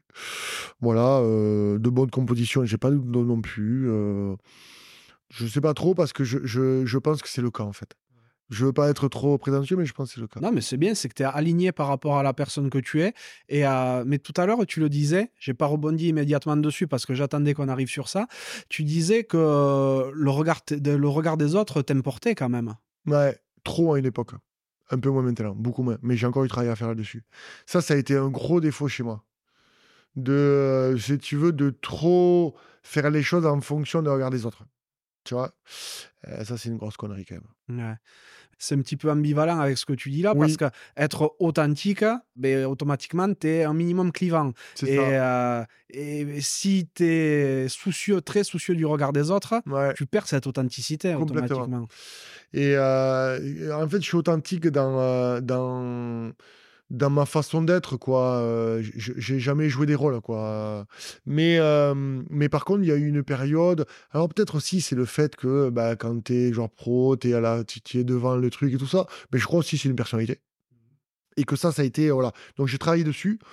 J'ai encore un peu euh, de travail, mais ça commence à rentrer dans l'ordre, ça, tu mmh. vois. C'est que maintenant, je m'en fous un peu, en fait.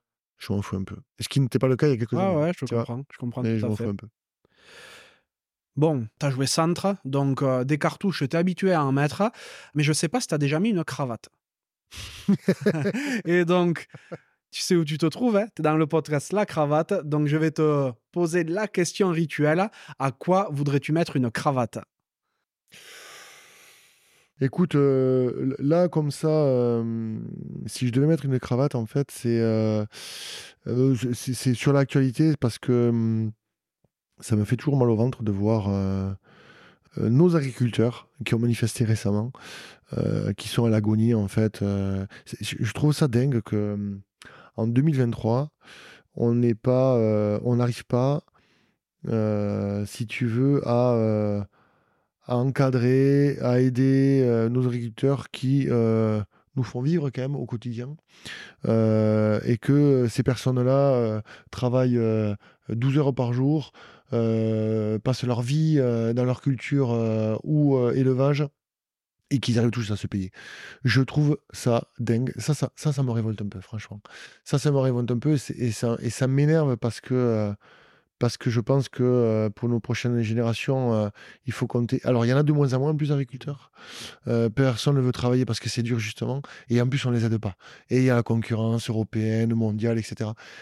Et ça, j'ai envie de dire, un, c'est notre faute. Donc, euh, notre consommation, quand on achète des produits, ben, achetons euh, localement, tu vois, des produits de saison, pas qui arrivent du, de l'autre bout du monde, parce que ça va préserver euh, notre vie de tous les jours, nos agriculteurs, quoi. Et voilà, ça, ça m'énerve un peu.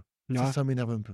Et comment? Parce que c'est vrai, j'ai le plaisir et la chance de rencontrer beaucoup de, de, joueurs qui euh, viennent de familles euh, d'agriculteurs, tu vois. Et tu te dis, mais c'est pas possible, c'est pas possible. Des gens qui aiment tellement ce qu'ils font, mmh. qui soient traités de la sorte, c'est fou.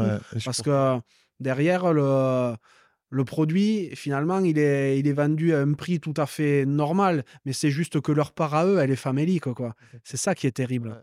Alors, il y a des trucs qui se font, hein, il y a des fermes, il y a des, associations. C'est en train de bouger, mais c'est trop timide. Il faut, il faut qu'ils fassent des circuits courts, qu'ils le fassent eux-mêmes, qu'ils se foutent des, normes. Et surtout, surtout, que les consommateurs y adhèrent. Le problème, c'est qu'aujourd'hui, euh, ben, euh, les gens, on n'a pas les moyens et que, euh, et que parce que ça, c'est un beau discours. Hein, c'est bien d'ailleurs un micro de dire ouais, il faut consommer local, etc. Mais sauf que c'est plus cher.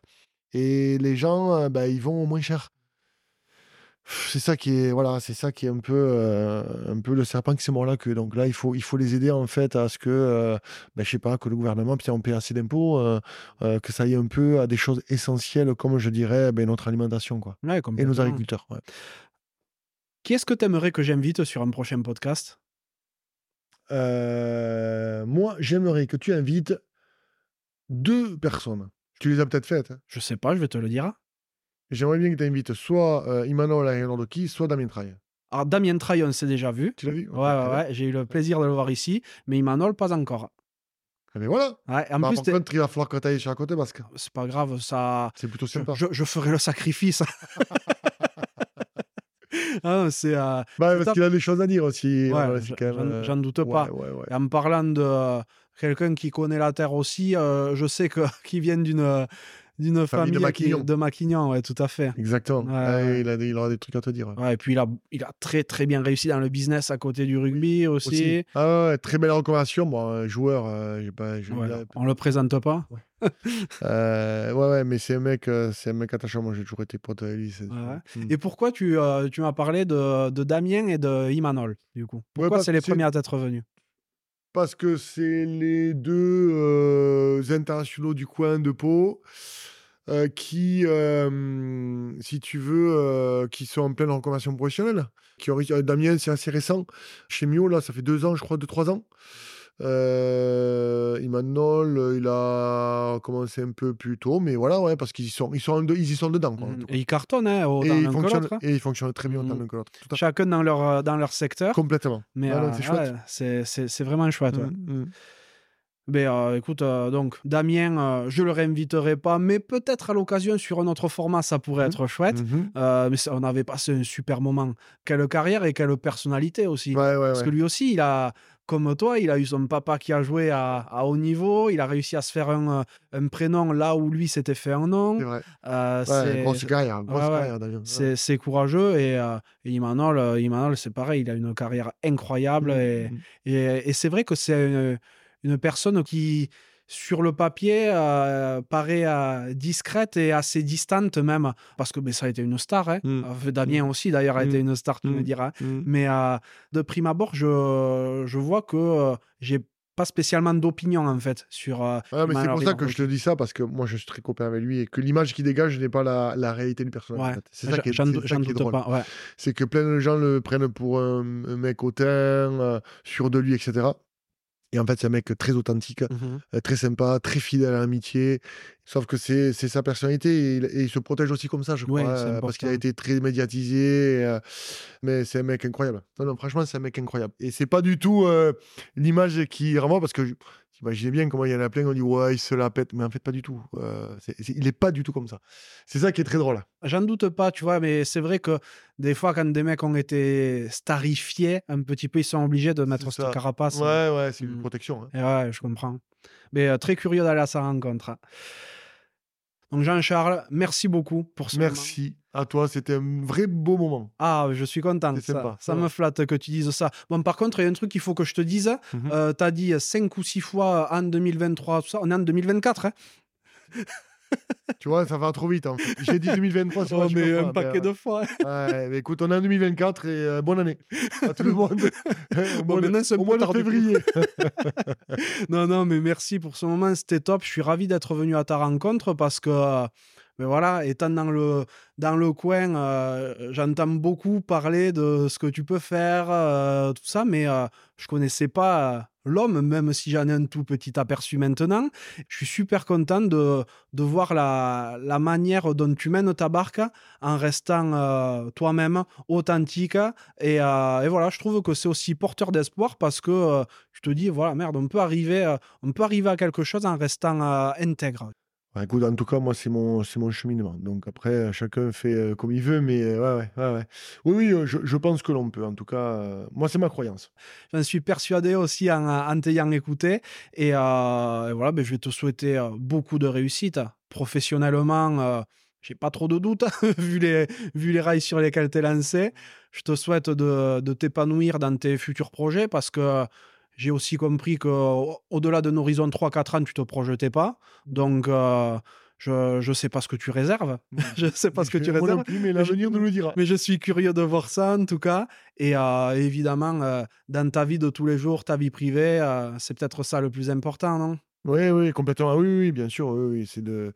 c'est aussi euh, de la vie euh, euh, perso euh, que ça se passe bien. Euh, écoute, là, j'ai... j'ai pas de doute non plus. Bon, eh bien c'est parfait. Je vais te laisser parce que je sais que cet après-midi, il y a un match de la section et que tu seras sans doute pas très loin de ton écran pour le regarder. Je le regarderai, je pense. Merci beaucoup, Merci Jean-Charles. beaucoup à toi. Merci. Ciao. À bientôt. Merci d'être encore là et d'avoir écouté cet épisode jusqu'au bout. J'espère vraiment qu'il vous a plu. Si tel est le cas et que vous souhaitez soutenir un podcast totalement indépendant, n'hésitez pas à rejoindre le club La Cravate en adhérant via le lien que vous trouverez en description de l'épisode. Et comme d'hab, n'oubliez pas d'aller noter le podcast 5 sur 5 sur Apple Podcast, Spotify ou la plateforme où vous l'écoutez et à le partager autour de vous. Si vous me cherchez, vous trouverez facilement La Cravate sur Instagram et sur LinkedIn. A très bientôt pour un nouvel épisode de La Cravate.